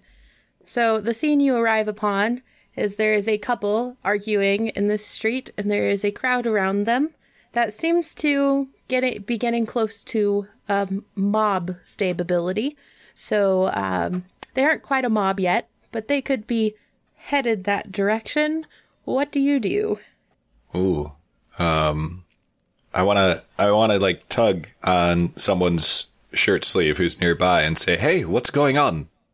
They turn and they look at you, and they're just, they're an elf, and they're just kind of plain looking, and they kind of smile, and they're like, "Apparently, she cheated on him during the beginning of the festival. You know the part where all the lovers like declare who they're gonna marry." Yeah, didn't go great. Oh, boy. Okay. So, just to recap. So, everybody's turning into, like, a mob around this couple arguing. Mm-hmm.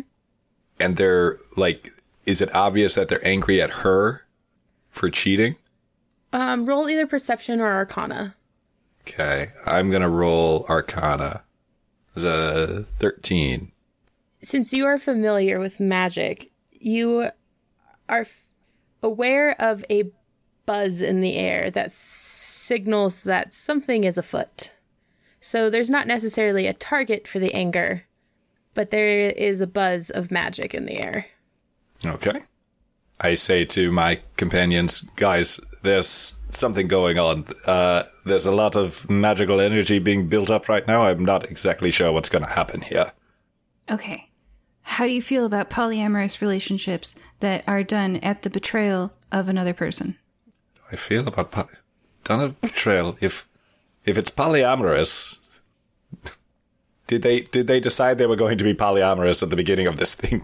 That's what I would want to know. It sounds like one of them did and the other one didn't know that they did. Well, that's a that's bad communication, and that's an issue. Yeah. Yeah, I think they need consent for this.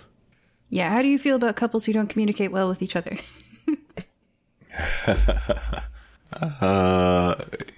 Maybe we can... Let me try something.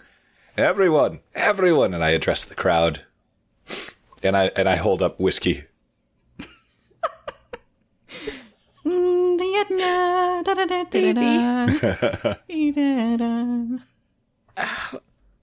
Performance? All right. Attention check. Wow. Dirty 21. Oh, okay. Yeah, everybody kind of freezes for a second, and the couple does as well. And they look towards you, and they see whiskey. And the woman stalks over, and she says, "You, what is your ruling on this?" Me? She is addressing the baby. Oh. Okay. Yeah, whiskey, what do you say? And I hold whiskey in front of my face. and I go, "Everybody calm down." The woman looks a little angrier, and she's just like, "Obviously that's you, dude. What does he say?" And whiskey kind of babbles off. And you don't understand what he's saying. But the unicorn disappears. It is a different babble. I'm messing with you. You guys do have a unicorn with you, huh? So it is up to your interpretation. I will give you with that performance check. You are aware that she does not understand what he's saying, and she's looking at you like you are his translator. Oh, yeah. Well, I'm saying what I knew he was going to say before, which is everyone needs to calm down. This is a day of love. Yes, of course we can calm down your grade. And she, bows to the baby. And she says, "But what is your ruling?" His ruling is that there will be no charges today. Persuasion check? Yeah. Persuasion check. Oh, 24. You're good. Okay.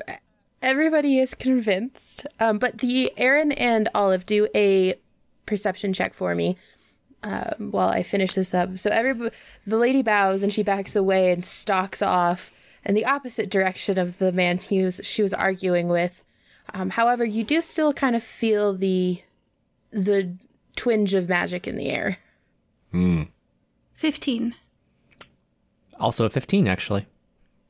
Wonderful. While Nezgrax is translating for the baby, you see, kind of leaning off into a corner, looking very unimpressed, a sapphire, which is a four-armed being with light blue skin, and he's wearing all black clothes.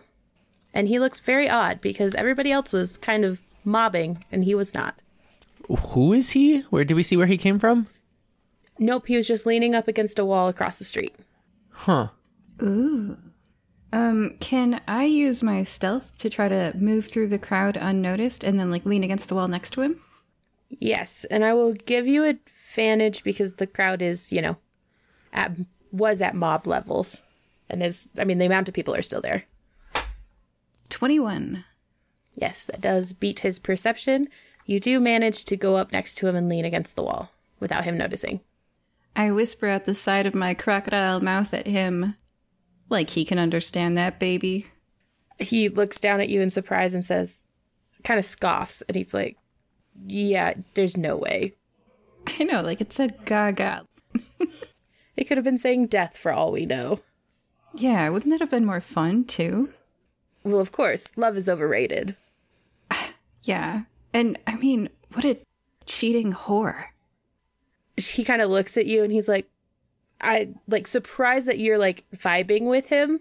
And he's like, "What brings you to this festival if you are of the same thoughts of love. All right, so for the listeners, Olive hates those two words, and now this man. So her mission is to bring him down and make him suffer, because you should never slut-shame people. All right, so just making that clear. But since he bought it, I'm going to go with, obviously, to ruin their day. I mean, it's a whole collection of nerds in one place. If you want to make me make a deception check, that's okay with me. Yes, I was going to say, I'm going to need some kind of check.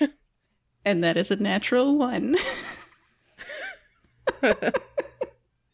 You were doing so good. -1 is a 0. I was rooting for you, Olive. I'd rather fight this guy anyway. It's all good. He takes a second glance, and his bottom two hands kind of go on his hips and his top two kind of fold. And he says, "Ah, a secret admirer of love. I should have known. Let me guess. You brought the kid here because you found it, right?" I wanted to eat him, but yeah, why? Should I not have? And he's just kind of shaking his head and says, you do know what the kid is, right? You do understand. No, I understand nothing. I was hoping there'd be turkey legs here. I like them raw. Mm. Well, there is this shop down the street that's a butcher's shop. You'll probably find some there. But to the point of the matter, if the baby came to you and you picked up the baby... you're gonna have to deliver him to the top of the temple without dying. That is a thing that is gonna have to happen. You are its sentinels, I guess would be the word to describe it. I haven't touched that baby. That baby freaked me out. It had marker on its face. Mm-mm. This is true, by the way. I have not touched the baby. Why? What happens to the sentinels? Is someone gonna attack them or something? What idiots. Olive's trying so hard. He looks and he says, well, most survive, but their relationships don't by the time they're done with the temple. That would really suck for them. Yeah. How is this a festival of love if it punishes people and outs them and stuff like that? Angry Mob Against Woman doesn't really seem like festival of love to me. There is a missing god. Mm. Is something going wrong here? This doesn't seem right. Is Olive asking that? Yeah. I said all those words out loud. Yeah. This doesn't seem right. This isn't a festival of love. Well, it's a festival that I love. Okay. I can't whistle. Yeah. Oh. Yeah, you okay over there? And I attack the guy. You attack him. Okay. Absolutely. Okay. All right, roll to hit. Yay. What? Okay. I mean, you see me across the street beating up a dude, right? I mean, yeah. I will give you an attack of opportunity, Olive, because this man was definitely not expecting to be attacked. That was a 14, 10, 21, and 18 to what? Pow, pow, pow, pow. The 21 hits. Oh, ooh. Dang. 11 damage as I bite this dude, and I would like them to make a... dexterity saving throw, please. With my flurry of blows. It's a 25. Olive's in danger.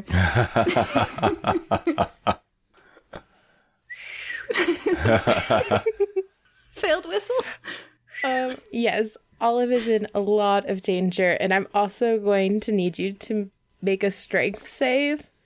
That's not what monks do. Okay. Oh, thank goodness. Natural 20. Okay, so... 5. 25. Thank goodness you got the 25. As you bite him, he reaches for you with his bottom hands, but you manage to wiggle out of it, essentially, so he doesn't have a hold on you, but he looks at you and says, I would suggest leaving, because he doesn't even look fazed from the hit you landed. How far away are my friends? How big is a street? Not big. A street would be 20 feet. Yeah. Okay, so within a turn of getting here? Yes. I'd still be half alive. Okay. Can I intervene on this fight? I will let you talk. But if you don't leave, or find a solution that isn't fighting, we will roll for initiative. Okay. As my movement, I'm going to run vertically up the wall 50 feet and push the button on my immovable rod and hang from the immovable rod 50 feet up the wall in the air. Okay. So I think they get an attack of... opportunity. Yeah. Right? Yeah. They get an attack you were next to them. Yeah. Hopefully they can't move 50 feet up in the air, but a lot of people can fly, so hey, y'all, monks are real bad. Don't play one. But I mean, the unicorn can move 100 feet per second, so a lot of things can still hit me here, but just in case, this is safer than not. Okay. Okay. This is going to hurt. AC 19. DM's looking at me like I'm going to die. You got a 29. Oh, God. To hit. Oh, gosh. Ow. That's all I'm going to say there. Let me get the dice. Uh-oh. I had 64 hit points left. Don't worry, Olive. I'll reanimate you. Yay. Necromancer friend. So, listeners, I did grab a second bag of dice. I didn't think I was going to have to use them. Because I already have, like, 4 sets out. You know, if Olive dies, I think you're the one person who really should be the one to kill her. Revenge. Avenging Sitar. That's my DM character arc. Yeah. I've been thinking about creating a paladin. So I might have a half-baked character idea to go with. I also was thinking about doing a grandma rogue. But then I read up on some real grandma rogues, and it's actually just really depressing to be ignored, even when you have people's valuables. Okay. I like the idea. It's a great idea, but it's usually because they're an ignored minority person, so it's actually, like, super depressing. Yeah. So you're very lucky. About half the dice rolled minimum damage, but it is still 28 points of damage. Oh, gosh. Doris Payne, if you guys want to hear about a real grandma rogue in real life. Doris Payne. Okay, 28 damage? Yes. All right. What did he do to me to bring me down to 36 hit points? Well, as you are passing, he grabs you by your tail and just slams you on the ground really hard. Oh, gosh. You hear a breaking sound from my ribcage, and I scramble up. With one hand, clutch the immovable rod. With the rest of me, I'm just, like, wincing in pain as he took out half of my health in one ground slam. Whew, ouch. I found the missing god. So, Aaron and Nesgrax, you just essentially watched Olive almost get killed. Ow. Yeah. You said we could try to intervene here, right? Yeah, I will give you the opportunity to intervene. Okay, Aaron is going to rush up to the four-armed man, and he is going to grab onto his waist and look up at him and make his eyes really, really big and say, "Please, mister, she didn't mean it. She's having a very bad day. We're very lost and confused, and this is a festival of love. Surely violence isn't what you're here for." And he blinks several times. Is this a performance? I feel like it's a performance. I feel like it's a performance as well. Well, wait. How tall are you? I'm very short. I'm looking up at him through my eyelashes as they flutter. No, wait, how tall are you? This is important. Like 5 foot. Yeah, roughly 5 foot. Okay, so yeah, he's about a foot and a half over you. I just wanted to make sure, like, the height would work, because it wouldn't work if you were, like, 6'6". You'd be looking at each other's eyes. And it would be a very different kind of scene. He looks down at you and is just kind of like, so roll either, I guess it would be performance, because you don't actually know what Olive said, so it's not like you're trying to hide a lie. No. And I'm just projecting the performance of the innocent waif who just can offer things besides violence. 18 plus 13. That's a 31. Okay. She says, okay, just a 31. I didn't expect you all to pick a fight with a god, okay? Yeah, me neither. I make bad choices. He I called her a whore and he didn't defend her, and he was okay with the mob killing her. He's like, I don't know. I'm the player and Olive want to stand up against slut shaming quite a lot and hurt people who are for it. That's fair. So he is, I'm not going to say utterly convinced, but he kind of smiles at you like you're entertaining, just kind of, you know, like in a, you know, like in the stereotypical high school movies where like they have the hot jock football player who's like a jerk, but it's like truly a jerk and not like the boy next door. That's what he's smirking at you like. And he's like, fine, I will leave them alone, but I do suggest delivering the baby. And then he disappears in a poof of smoke. Wow. Scary. Olive's like, ow, ow. What the heck was that? I think we need a rest. I unpeel Olive from the pavement. Oh, like, I'm 50 feet up in the air. Oh, you're in the air. Oh, okay. Yeah. Wait, you're against the brick wall.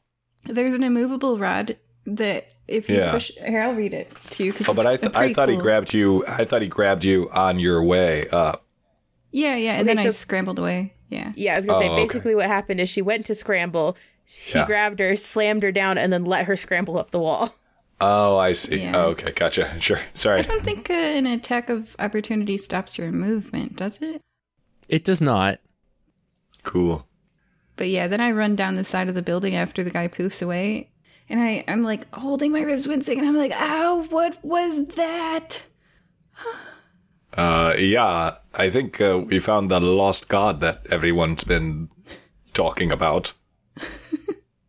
But that one hates love. That's probably why he's lost.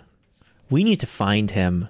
We need to reinvigorate his appetite for love. Hmm.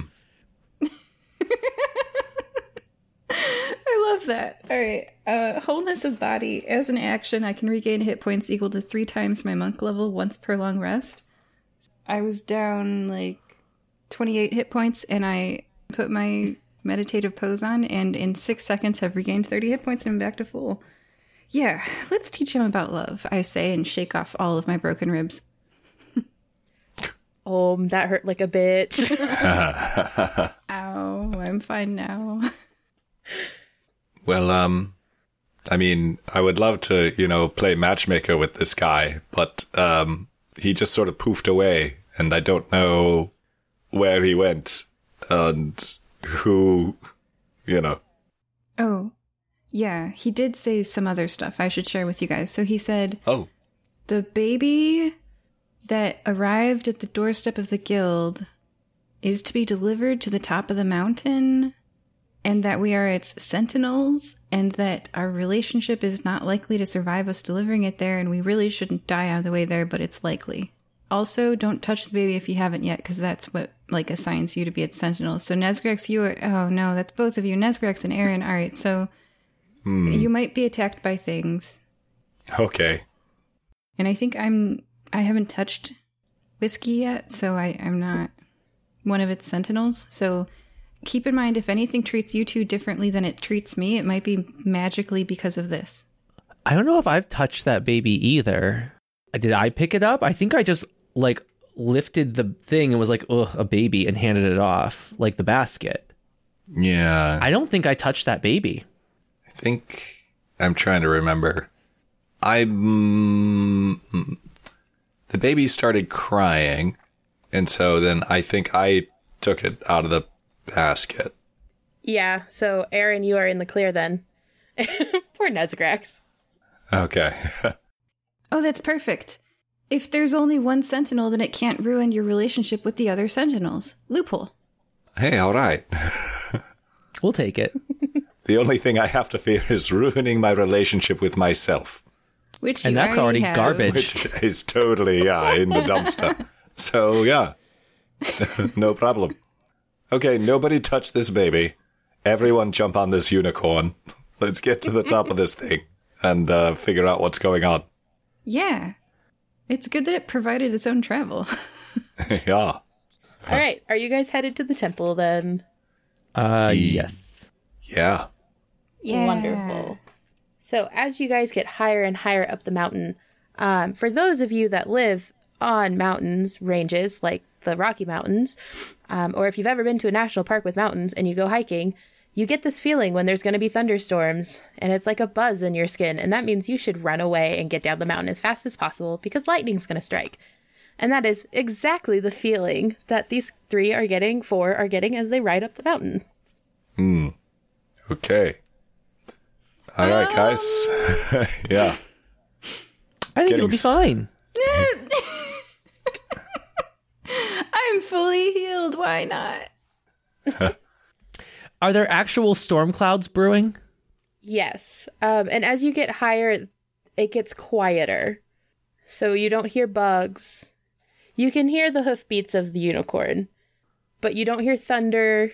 You don't see any lightning. It's just static and clouds. Okay. If it gets more stormy, I can take over any storm that's available for 10 minutes. So what? That's that thunder. If there's already a storm, I can take over that storm and control it for 10 minutes. So cool. I know, right? This is one of those magical secrets. I can take a spell from any class. Two of them, actually. That is Call Lightning.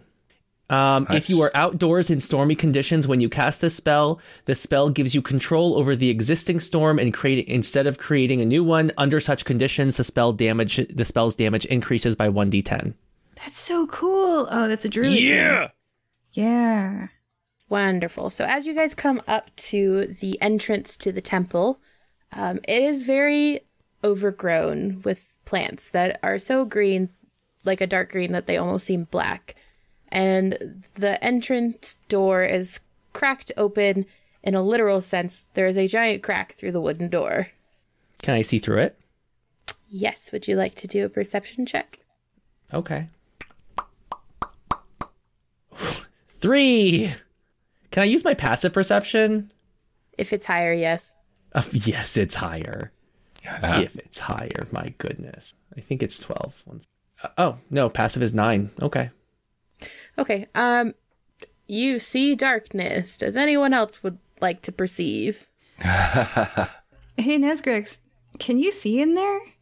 Oh, you mean with I don't have dark vision or anything. No. Here, let me check. I roll a perception. God. I light a torch to help you. And I throw the torch inside the entrance, not like to burn the place down, but just like next to the hole to like light it. I don't know. This doesn't make sense. Yeah, I toss it in there. If it burns the place down, it burns the place down. I toss it through the hole. This is why I keep burning buildings down, you guys. I have prestidigitation. I can make a light. Ooh. Well, I rolled a 5. You see a stick standing up in the stones. A stick standing up? Like, I don't see a stick, like, stand up. I see a stick in the stones. Yeah, it's, yes. It's standing. It's not standing. It's not getting up like it's a stick man. No, it's not a stick man. Okay, it's just cool. Like a tree branch that fell. Okay. You also have a unicorn that glows that you could let ride in there if you would like. Oh, yeah. Oh, I've got another idea. I could send in my dog, Dan. I have a faithful hound.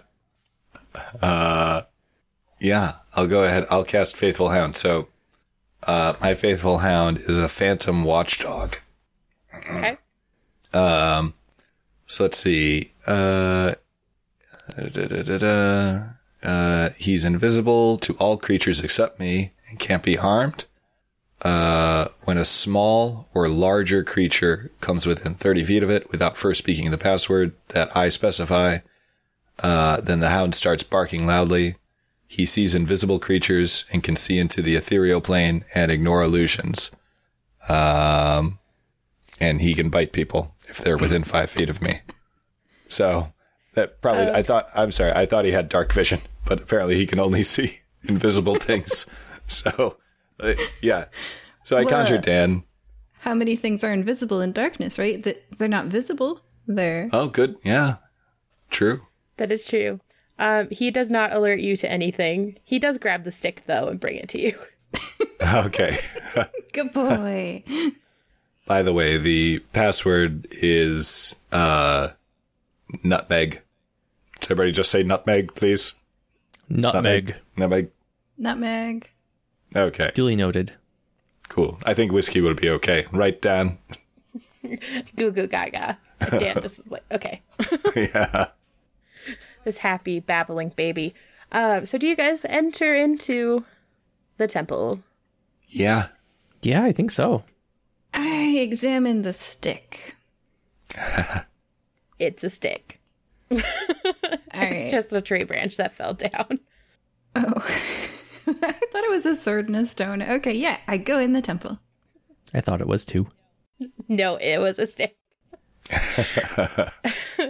Okay, entering into the temple, the front entrance is lit by some light glowing what looks to be paint on the wall. And there are two arrows, one pointing to the left and one pointing to the right. Mm. I feel like our guild has good luck with left. Yeah. Should we ask Whiskey? Probably. Whiskey, which way should we go? Left or right? Come on, buddy. Do you, like, put him on the floor? Or are you still going to carry him? Hmm. Oh, I know. I go over to the arrow on the left, and I say, peekaboo! Does he smile? He does. I go over to the arrow on the right, and I say, peekaboo! Does he smile? He does not. Oh, okay. Left it is. Nice one, Olive.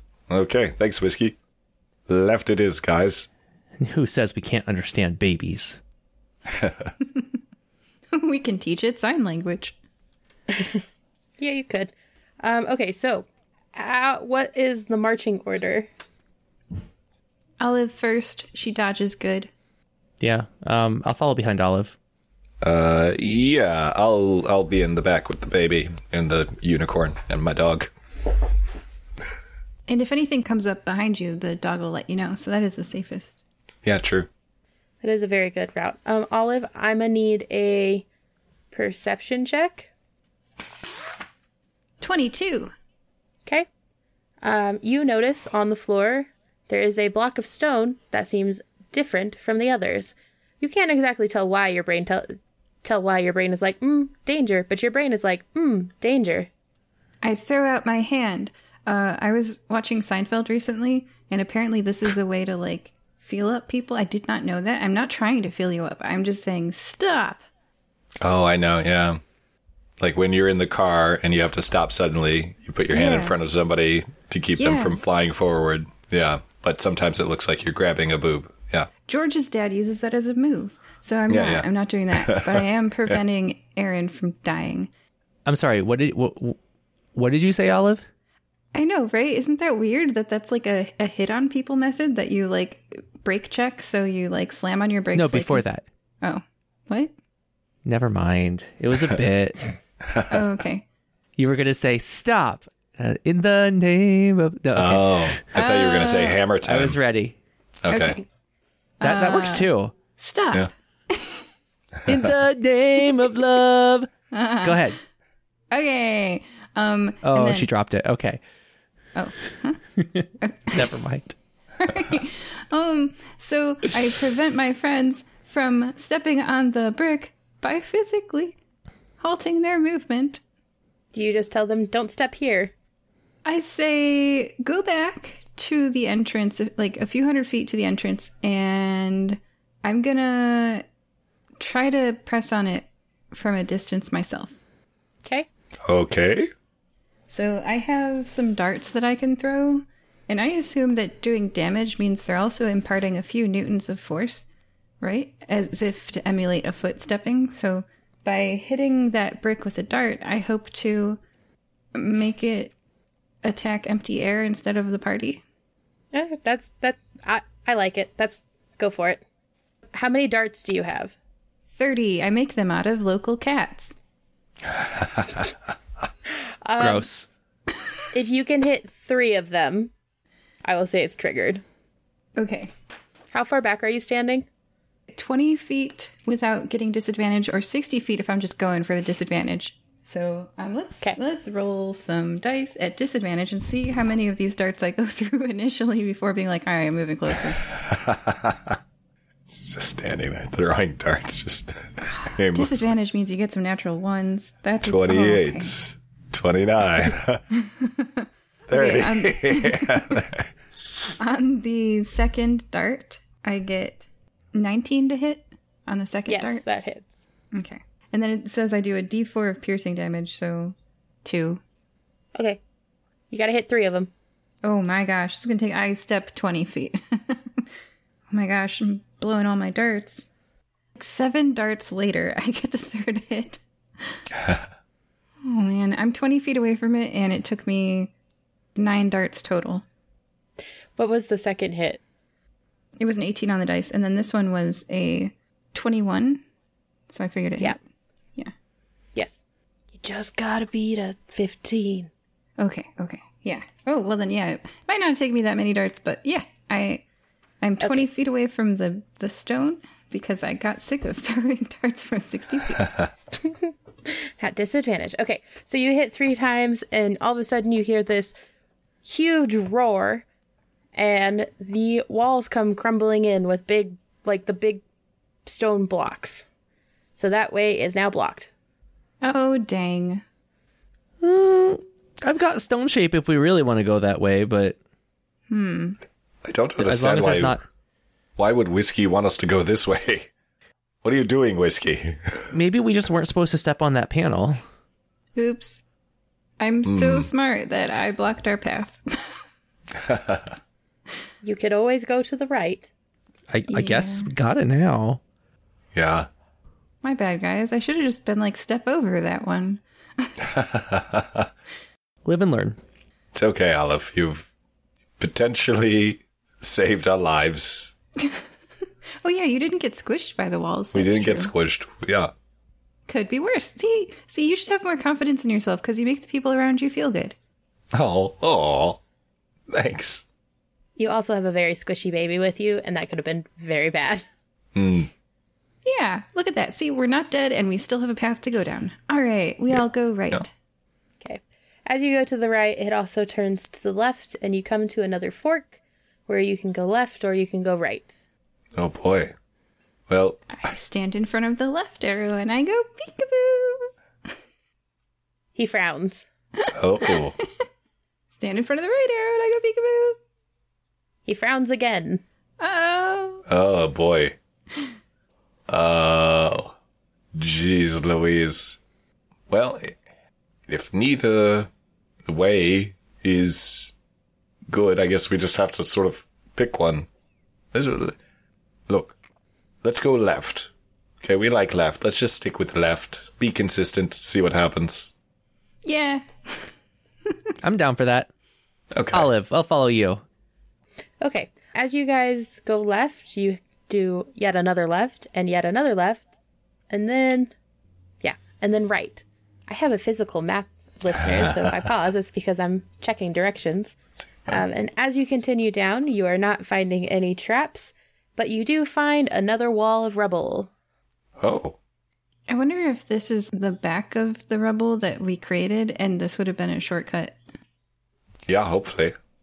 It would be a little bit sort of like not very creative if all the traps were just rubble falling. So, yeah, maybe. Hopefully it's not like someone else just made another wall of rubble fall down before us. Oh, no, they might be trapped under it. Olive does a perception check for tapping sounds for someone trapped under the rubble. I will also do a perception check to look for blood seeping out from under these stones. 12. There is no blood. 23. There is no tapping. And with the 23, I will give you can assume that this is the back end of the collapse you caused. I see the cat spine dart from earlier. One of the ones that missed and skittered along the hallway. I pick it up and re-add it to my inventory. Yes, that. Yes, you do. So yes, that is the back end. So where are you going now? What are our options? We're behind the original pile of rubble. Are we at a fork now or anything? Nope, you're in the middle of a hallway. So you could go back to that fork and take the other direction. Oh, okay. Oh, so there's no way out for us here. We're at like a dead end. Correct. Okay, gotcha. You dead-ended yourselves. Okay. Yeah. Okay. Yeah, let's go. Let's get back there and go right, I guess. Okay, so as you guys go right, there's another right, and then a left. And it's dimly lit, so you can kind of see where you're going, but there's enough shadows to be like, ooh, there could be something hiding there. And then you come to... there's a split off. There's a door to your left, or you could continue forward to a turn.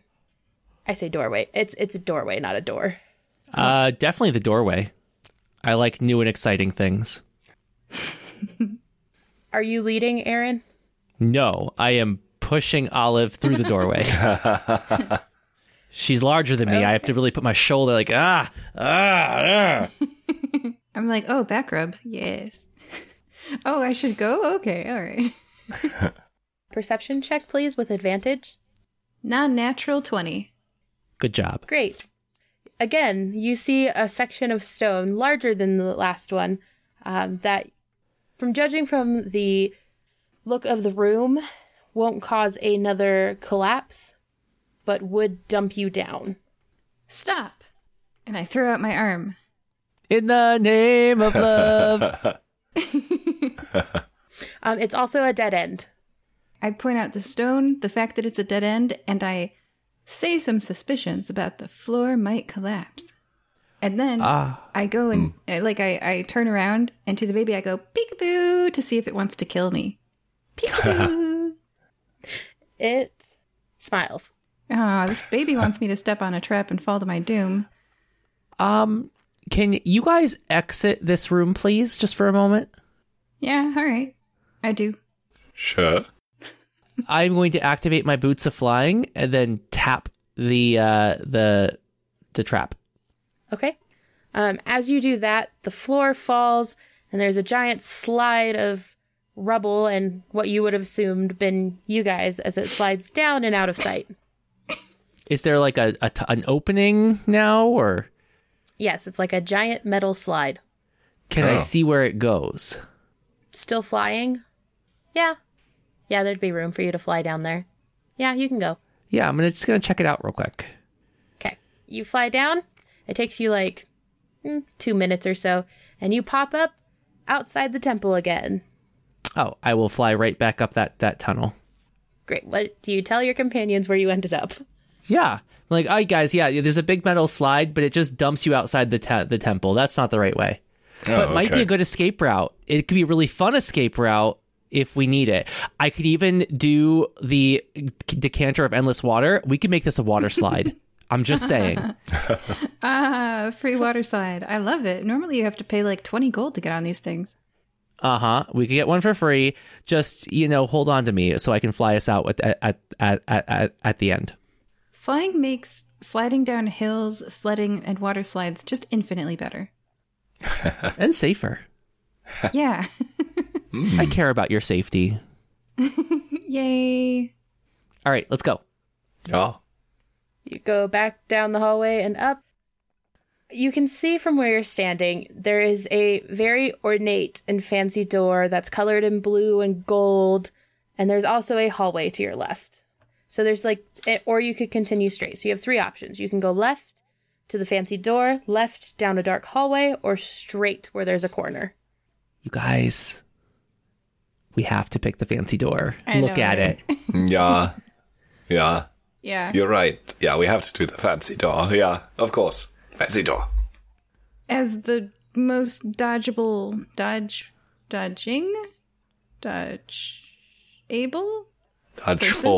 I would have said dodgeful. Yeah. That sounds right. All right, as the most dodgeful member of the party, I go up to the door first, and if I'm not stopped by traps, I reach out and turn the handle. Nothing happens. Oh, is it locked? No, the handle turns. Oh. Do you push on it to open it? Yes. It opens, and there is darkness in front of you. I throw a torch in there. It's an empty hallway. Mm-hmm. Do you continue through it? I start walking down the empty hallway. Checking for traps, right? Yep, checking for traps, and I pick up my torch. Okay. As you continue down this hallway, there seems to be an alcove that you pass that has two statues and, like, a fountain. And the fountain is still running, but one of the statues has been, like, beheaded. And you... What does the statue look like? So these two statues are fox people. I think they're technically called kitsune. And, well, no, not quite kitsune. They are people with the bottom half. They're like bipedal foxes, but their faces are human, and they have fox ears and a fox tail. And they're facing each other and facing this fountain. And one of their heads is, like, on the floor. Okay. And they're made of marble. Can you mend? I can mend that, yeah. Can you hold it in place for me? All right. Olive holds the head in place. I cast mending. As the stone crawls together and kind of flows, I would imagine, a little bit like water, because it is marble, the fountain seems to gurgle and glow a little bit, and lights start to light up down the hallway. Can I do an arcana check on the fountain? Yes. 18. So you, from your performance and just kind of, while you were at the store, you kind of read some of the books that were sitting there. Or some of the pamphlets, and you know that patrons of this temple come up here when it's not the Festival of Love, of course, with their potential matches, so they're people they would like to be in a relationship with, and this fountain tests their compatibility. So if you are a compatible match, whether that be, you know, 2 people, 5 people, whatever, then the fountain will bestow you a blessing for a year, and in that year, good things happen to you. Or if you're not a match, things go horribly wrong in your life. Yeah, okay, let's keep going, guys. Do not want. Quickly, walk fast. Okay, so as you continue down, there's another left turn. And then there's a dark corner. I'm going to need dexterity saving throws from all of you. Oh, no. I wasn't far enough ahead of you guys. 8. That's a 14 for me. That's a 10 for me. You all are whisked away, and it kind of fades to dark, and when you wake up, you are within a chamber, and you are all sitting in chairs and glass boxes. Ooh. Welcome to the love test, or the relationship test, I should say. Okay. All right. That's much better than what could have happened to us for failing a dexterity saving throw. I'm glad I didn't get crushed by rocks. You know, it could have been crushed by rocks. You're right. So these glass boxes, you can't really see much. You can see each other. You're all, like, facing each other in a triangle. And in the middle, there's a podium. And it's like a, you know, on the stages where, like, circles rise up to bring the singer in. One of those is rising up with a microphone. And up comes the 4-armed blue god, which, I mean, you guys assume he's a god, and he pops up with a microphone and he says, "Welcome, ladies and gentlemen." It's you. Hi, Daddy. He winks back at that one. Where's Whiskey? Oh, he's safe for now. And that's all he's going to tell you. You do not see Whiskey. Okay. What do you want, Goro? He smiles and he says, "Well, in order to pass this test and to retrieve the child again, you must answer 3 questions correct about each of you." So, listeners, before, just so you have a little bit here, I had these guys fill out a form, so they don't know the answers ahead of time. They all had to answer the same questions. He hits a button in the middle, and Nezgrax, I will give you this, because you're very familiar, Nezgrax and Aaron, you're like, "Yeah, that was for show. He's literally doing this with magic." And a light flashes around in each of the boxes, and eventually it lands on Olive. So, Olive, your box goes dark, and you can't hear or see anything.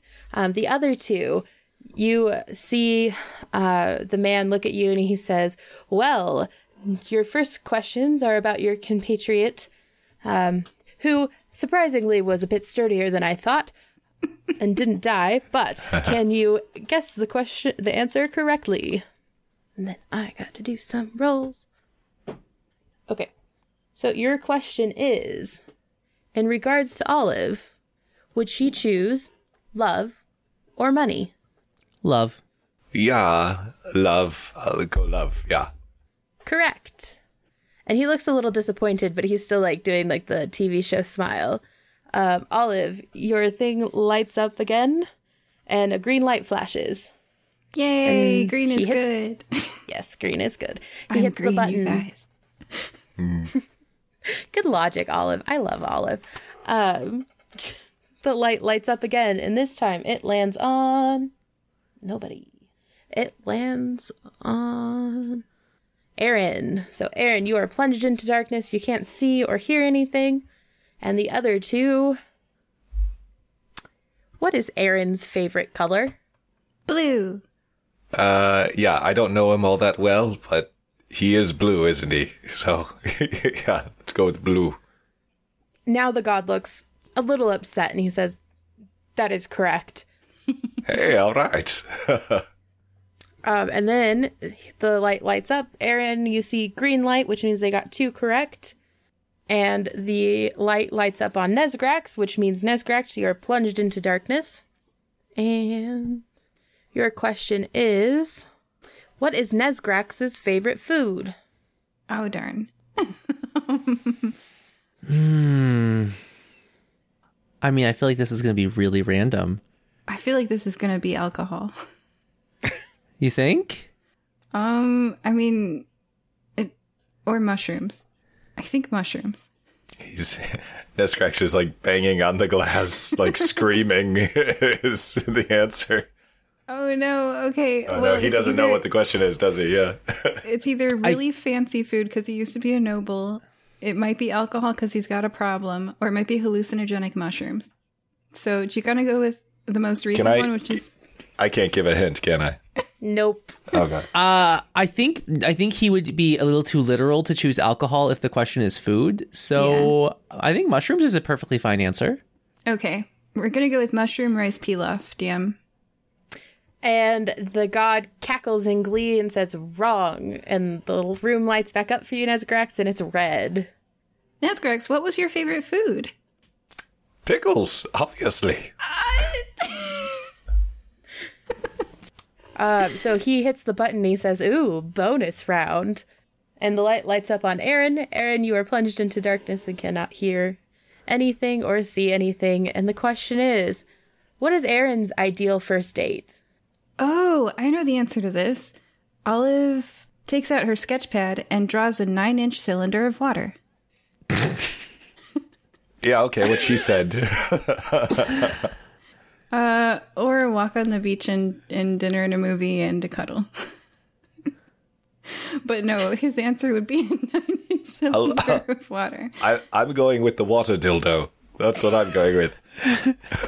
I love how he knows it's a dildo. Okay. I mean, yeah, the god says. He's like, I guess that qualifies as the answer. And the room lights up green and he disappears and you all...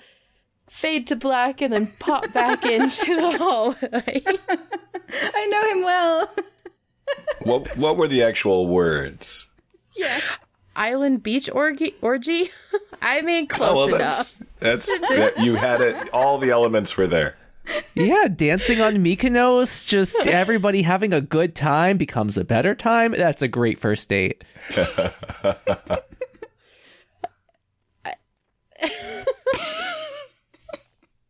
We've broken our DM. I really hoped she would have to read these out loud during this session. That's not the one I... You know what? Okay. Yeah. Okay. And at your feet, playing happily with some rocks, is Baby Whiskey. Oh, hey. Hey, Whiskey. Can we examine the rocks? If you roll above a 1. Oh, that's where I get the nat 20, of course. They're rocks. They're okay. Particularly just smooth rocks that he's playing with and babbling about. Okay. Wonderful. Do you pick him up, or are you just going to kind of pull him along? I point at Nezgrax. Yeah, okay. I pick up Whiskey. He claps happily, and trotting down the hallway comes the unicorn, who had wandered off during that time. As you guys, I'm assuming you guys are continuing forward. Mm-hmm. Yep. Yeah. Okay. You guys continue forward, and then you come to another door. And this door has written in common. Yep, written in common. It says, "Only those pure of heart and purged of secrets may enter the stronghold of the great Kami." All right, kid, it was fun bringing you here. I hope you have a nice life. Enjoy your magical unicorn. Why? Do you have secrets? I'm not pure of heart, remember? Of course you are. I burn places down. Well, so? I've killed people. I mean, so. I have questionable understanding of the word consent. It's fine. We're still relatively pure. What did it say? It said only those who are pure of heart or purged of secrets may enter the stronghold of the great Kami. Or and if you would. Or okay, all right. I guess I could purge your secrets, right? That's an option. What secrets you got? Do you get closer to the door? Oh, yeah. Hey, Nezgrax, you have really low self-confidence. I think that you are pure of heart. Why don't you try to open that door? Okie dokie. I thank you for your confidence, Olive. Okay, I try to open the door. So you put your hand on the door and you fall through. Oh. And we're going to deal with that in a second. Olive and Aaron, your compatriot, just whooshed through a door. Wow, he is very pure of heart. Was right I through. Holding Whiskey at the time, so Whiskey came through with me? Yes, Whiskey came through with you. Okay. Aaron is going to poke the door.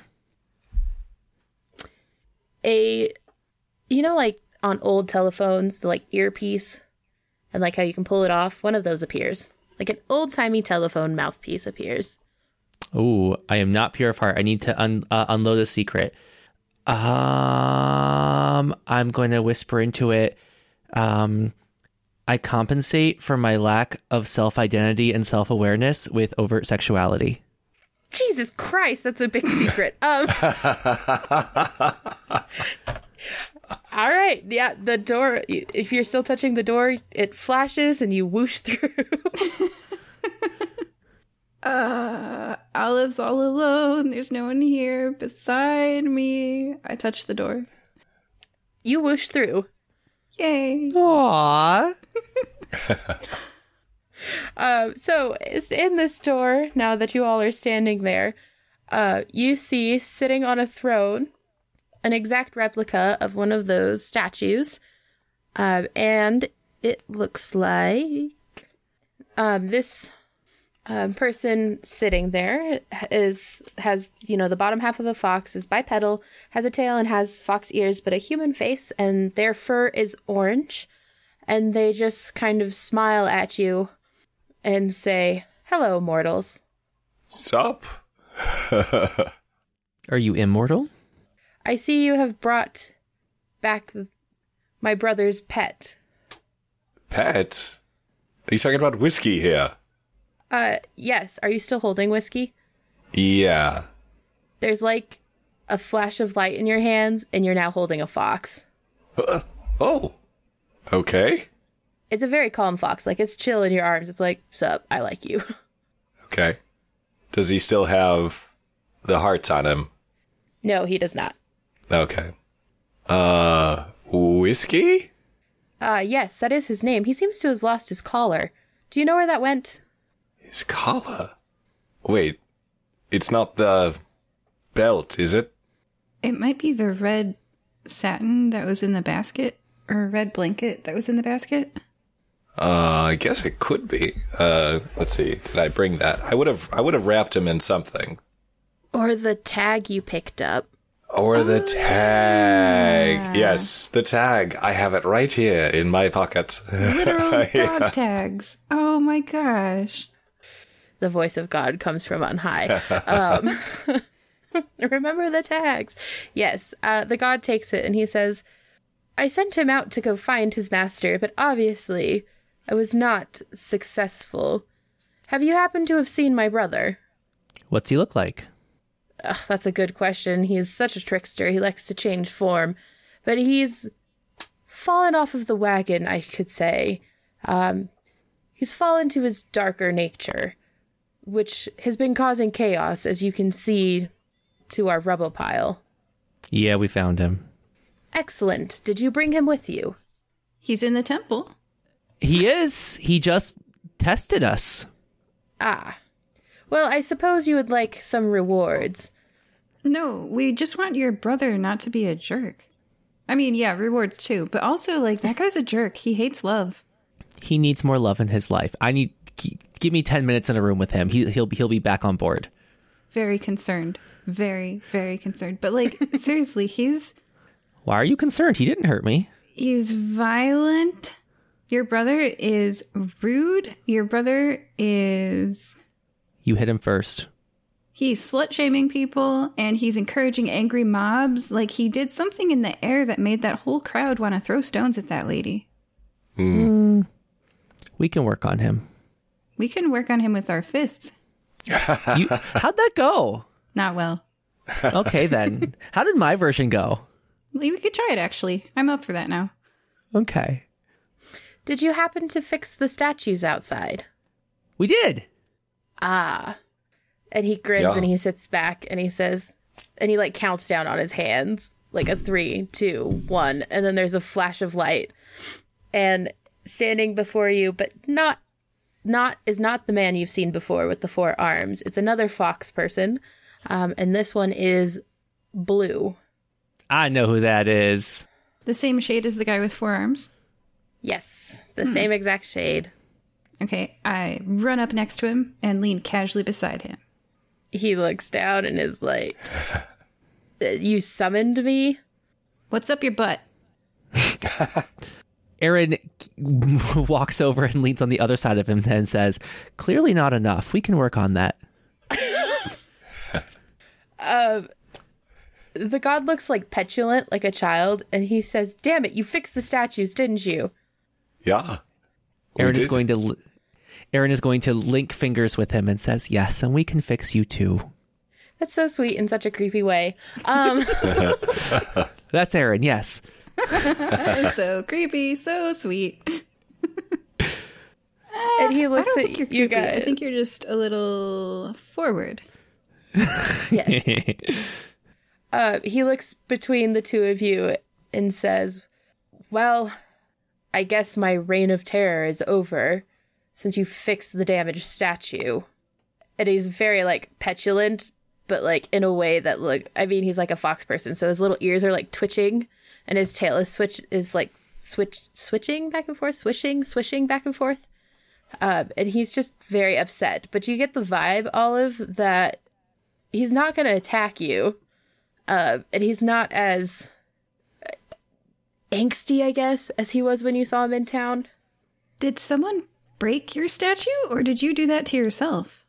And the orange fox person pops up and he says, he did it himself, the petulant child. Of about every 500 years or so, he goes through this little rebellion where love means nothing. And if you break the statue, then you break the hold this place has on us, and then it kind of goes a little wonky, as you would say. But thank you for returning my brother and his pet, even though... Again, your journey here may not have been necessary, but at least we have Whiskey back home. Would you like your prizes now? Olive wants a moment alone with the blue petulant fox, so she, like, leans in, and she's like, did she say the hold it has on you? Did she say that? Yes, that's how we became trapped here, and how we blessed this town, like, I don't even know how many millennium ago, some wizard trapped us here with those statues. And every time I break it, some idiot comes and fixes it and brings me back. I see. Which of these doors leads to the statues? There's one door behind you, and you can, like, backtrack through the thing. Stealth. I just want to slip out. Okay. Are you trying to sneak out, like, before the gods, or are you just trying to, like... That's a 13 to hide from my party members and the gods. I'm a monk, not a thief. Rolling perception? Okay. Yeah. I just see Olive stomp out of the room. Well, I got an 18. Yep. But I'm going to let her. Where? What is this god's name? I feel like I shouldn't just keep calling him Daddy. Do you ask him his name? I do. For that reason. They both bow to you, and the orange one says, I am Reiko, and the blue one says, I am Shoko. Shoko? Yes. I jump up into his arms and, again, just look up through the eyelashes and say, you know, your reign of terror doesn't have to be over. We can terrorize together. He's blushing now. All right, Nezgrox, do you react to me walking down the hallway? I rolled a 21, so I definitely saw you. But no, I'm going to let you go, and I'm going to say, if you don't mind, do you think maybe I could come back and visit Whiskey every once in a while, just check up on him, make sure he's doing okay? Well, of course. He is one of our messengers. He wanders as he pleases. And because you're still holding him, right? You haven't put him down? Yeah. And Shoko looks at you and says, he very much so likes you, which is very impressive. He doesn't like a lot of people. You must be a very kind person. I'm sure he will find his way to your home eventually. He is kind of annoying like that. Oh, okay. Great. Okay, yeah, you find me when you're ready, Whiskey, and yeah, we'll hang out, okay? Are you still holding him? Are you just like, we'll hang out? Yeah. No, I let him go. I place him out gently on the floor. He runs to the, kind of like a cat, runs to the throne and just like curls up and goes to sleep. He's had a long day. Okay, so, Olive, you have snuck out. Where are you headed? To the statues. Are you sneaking to the statues? Like, trying to sneak up on the statues? I'm dashing to the statues. Okay. Well, you arrived at the statues. They are still glowing, and so is the pool of water. What do? I pick up her statue, Reiko's, the orange foxes, and I dash it to the ground, splintering it into hundreds of pieces. Roll a strength check. It's a 10 athletics strength check. It bounces and is whole. No, I'm kidding. I mean, you didn't pass, but it flashes brightly and doesn't get damaged, but it doesn't even look like it hit the floor. And it's back where it started. Oh, okay. I punch it a lot. I can punch 2 times per 6 seconds. So I can punch 1 punch per 3 seconds. Literally, there is no limit to how long I can punch 1 punch per 3 seconds. Okay, so Olive is, like, magically illiterate, right? Yeah, super. At what point, how long is she sitting there punching it before she realizes, this might be magical? About 5 minutes, yeah. It takes a while, yeah. And I'm like, oh, man, I've really practiced a lot of punches. Oh, this is not effective. All right, I take the statues, both of them, with me, and I go back to the room with the gods. Okay. As you enter the room, they look at you and they're like, what are you doing with the statues? I tried to break them, but I'm bad at that. This is a temple of love and relationships. Attacking them yourself was probably not the best idea. Mm. Ooh, we can do this. Everybody, link hands. Okay, I link hands. Okay. Link hands? Yeah. The fox comes and sits at Nezgrax's feet. It's like, okay. All right. We're all linked hands, like a 3-way hand link with like a ball of hand. And then, ready, guys? On the count of three, let's all just punch through the statue. Yeah, I love punching. This is the best solution. Okay. One. Count off. One. Two. Three. Group punch. Punch. Boom. Best adventure ever. And in a flash of light, both statues explode. Wow. And the gods look at you and are kind of like, what do we do now? Like, thank you for freeing us, but what do we do now? I think you come home with me. You give us each three wishes and then you go away. I'm kidding. I couldn't make a suggestion.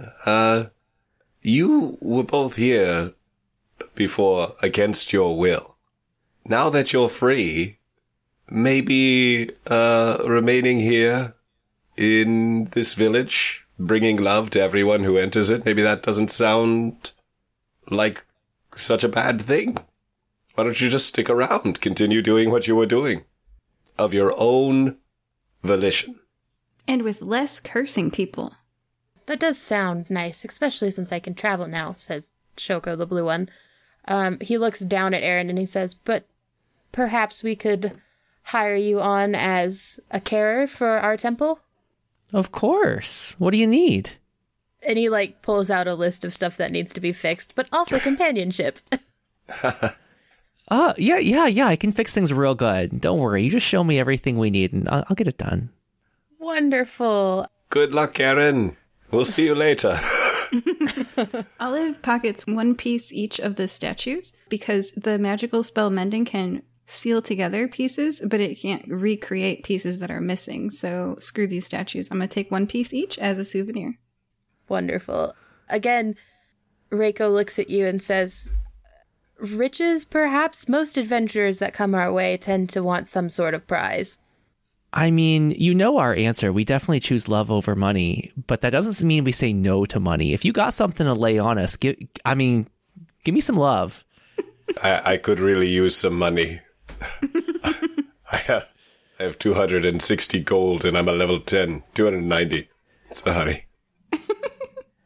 Reiko, brushes her hand across the air, and in front of you comes 3 sacks of gold, and she says, I hope 15,000 isn't too much, or too little, actually. Ching.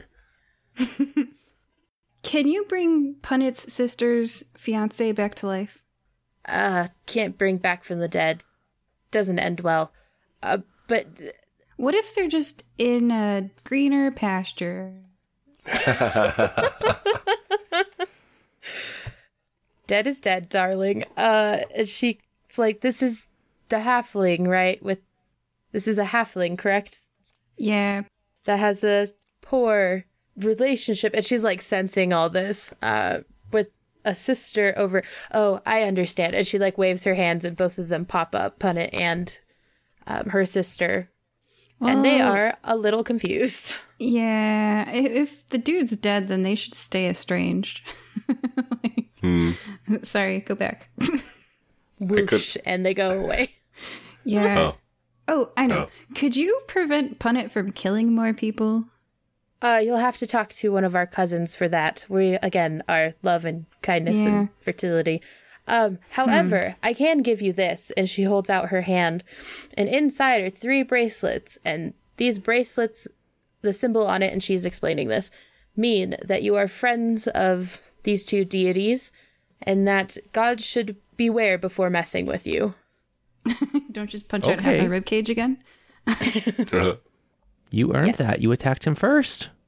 That is true. Is there anything else you would like to do while faced with these 2 gods? I feel kind of bad that we couldn't actually help any of the relationships that we encountered broken today. We couldn't help Punnett and her sister because the dude's dead and we can't do anything about that. We couldn't help the lady who cheated on her guy because, they just miscommunicated about their needs and, we can't help them, you know? Oh, can you make Punnett's sister meet the person that she is most compatible with, still alive in the world today? Yeah, her second best. This might be her first best. You don't know. Her her new best. If that is all you wish, of course it is our duty to guide them. Whiskey, and Whiskey pops up from your feet, and she says, perhaps nudge things along a little. And he nods and he runs off and disappears into the hallway. And with that, that has been our adventure for today. We were joined today by Olive. I love how we were like, you know who's the one person we should help? The bandit that attacked us. That's who should get the happy ending. Bye. Aaron. Who says I'm an evil character? That was very nice. Ed Nesgrax. We rode a rainbow unicorn. I'm going to name him Fontaine. Bye. Bye. Bye. Bye. Hey, I'm Doug. I'm Jason. And I'm Mike. And we're... Don't look under the internet. Do you like Hubert Pubert Lovecraft? Ever wonder why there's a cow on the Elmer's glue bottle? Do you hate Corbin, Kentucky? These are all the dumb things you're going to hear us say when we deep dive into...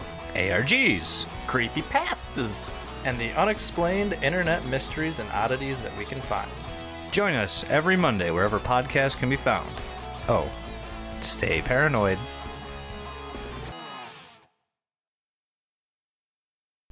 The following is a brief bit of the Pedro and Banana podcast. Do you know what really freaks me out about the mask, yeah? Everyone's wearing a mask, right? CCTV everywhere, yeah? You think this is a fantastic opportunity for bank robbers. Yeah, nobody's robbed a bank. Yeah, nobody's robbed any banks. What's been going on? I thought exactly the same thing. I thought banks would be getting dropped left, right and centre. Just any kind of crime like that where CCTV is necessary. Yeah, where you wear a mask. Everyone's got a mask on, so you can't really identify me. No, it wasn't me. It was him with the mask. Yeah, that's not me. Yeah. That bloke's got a mask on. I don't wear a mask.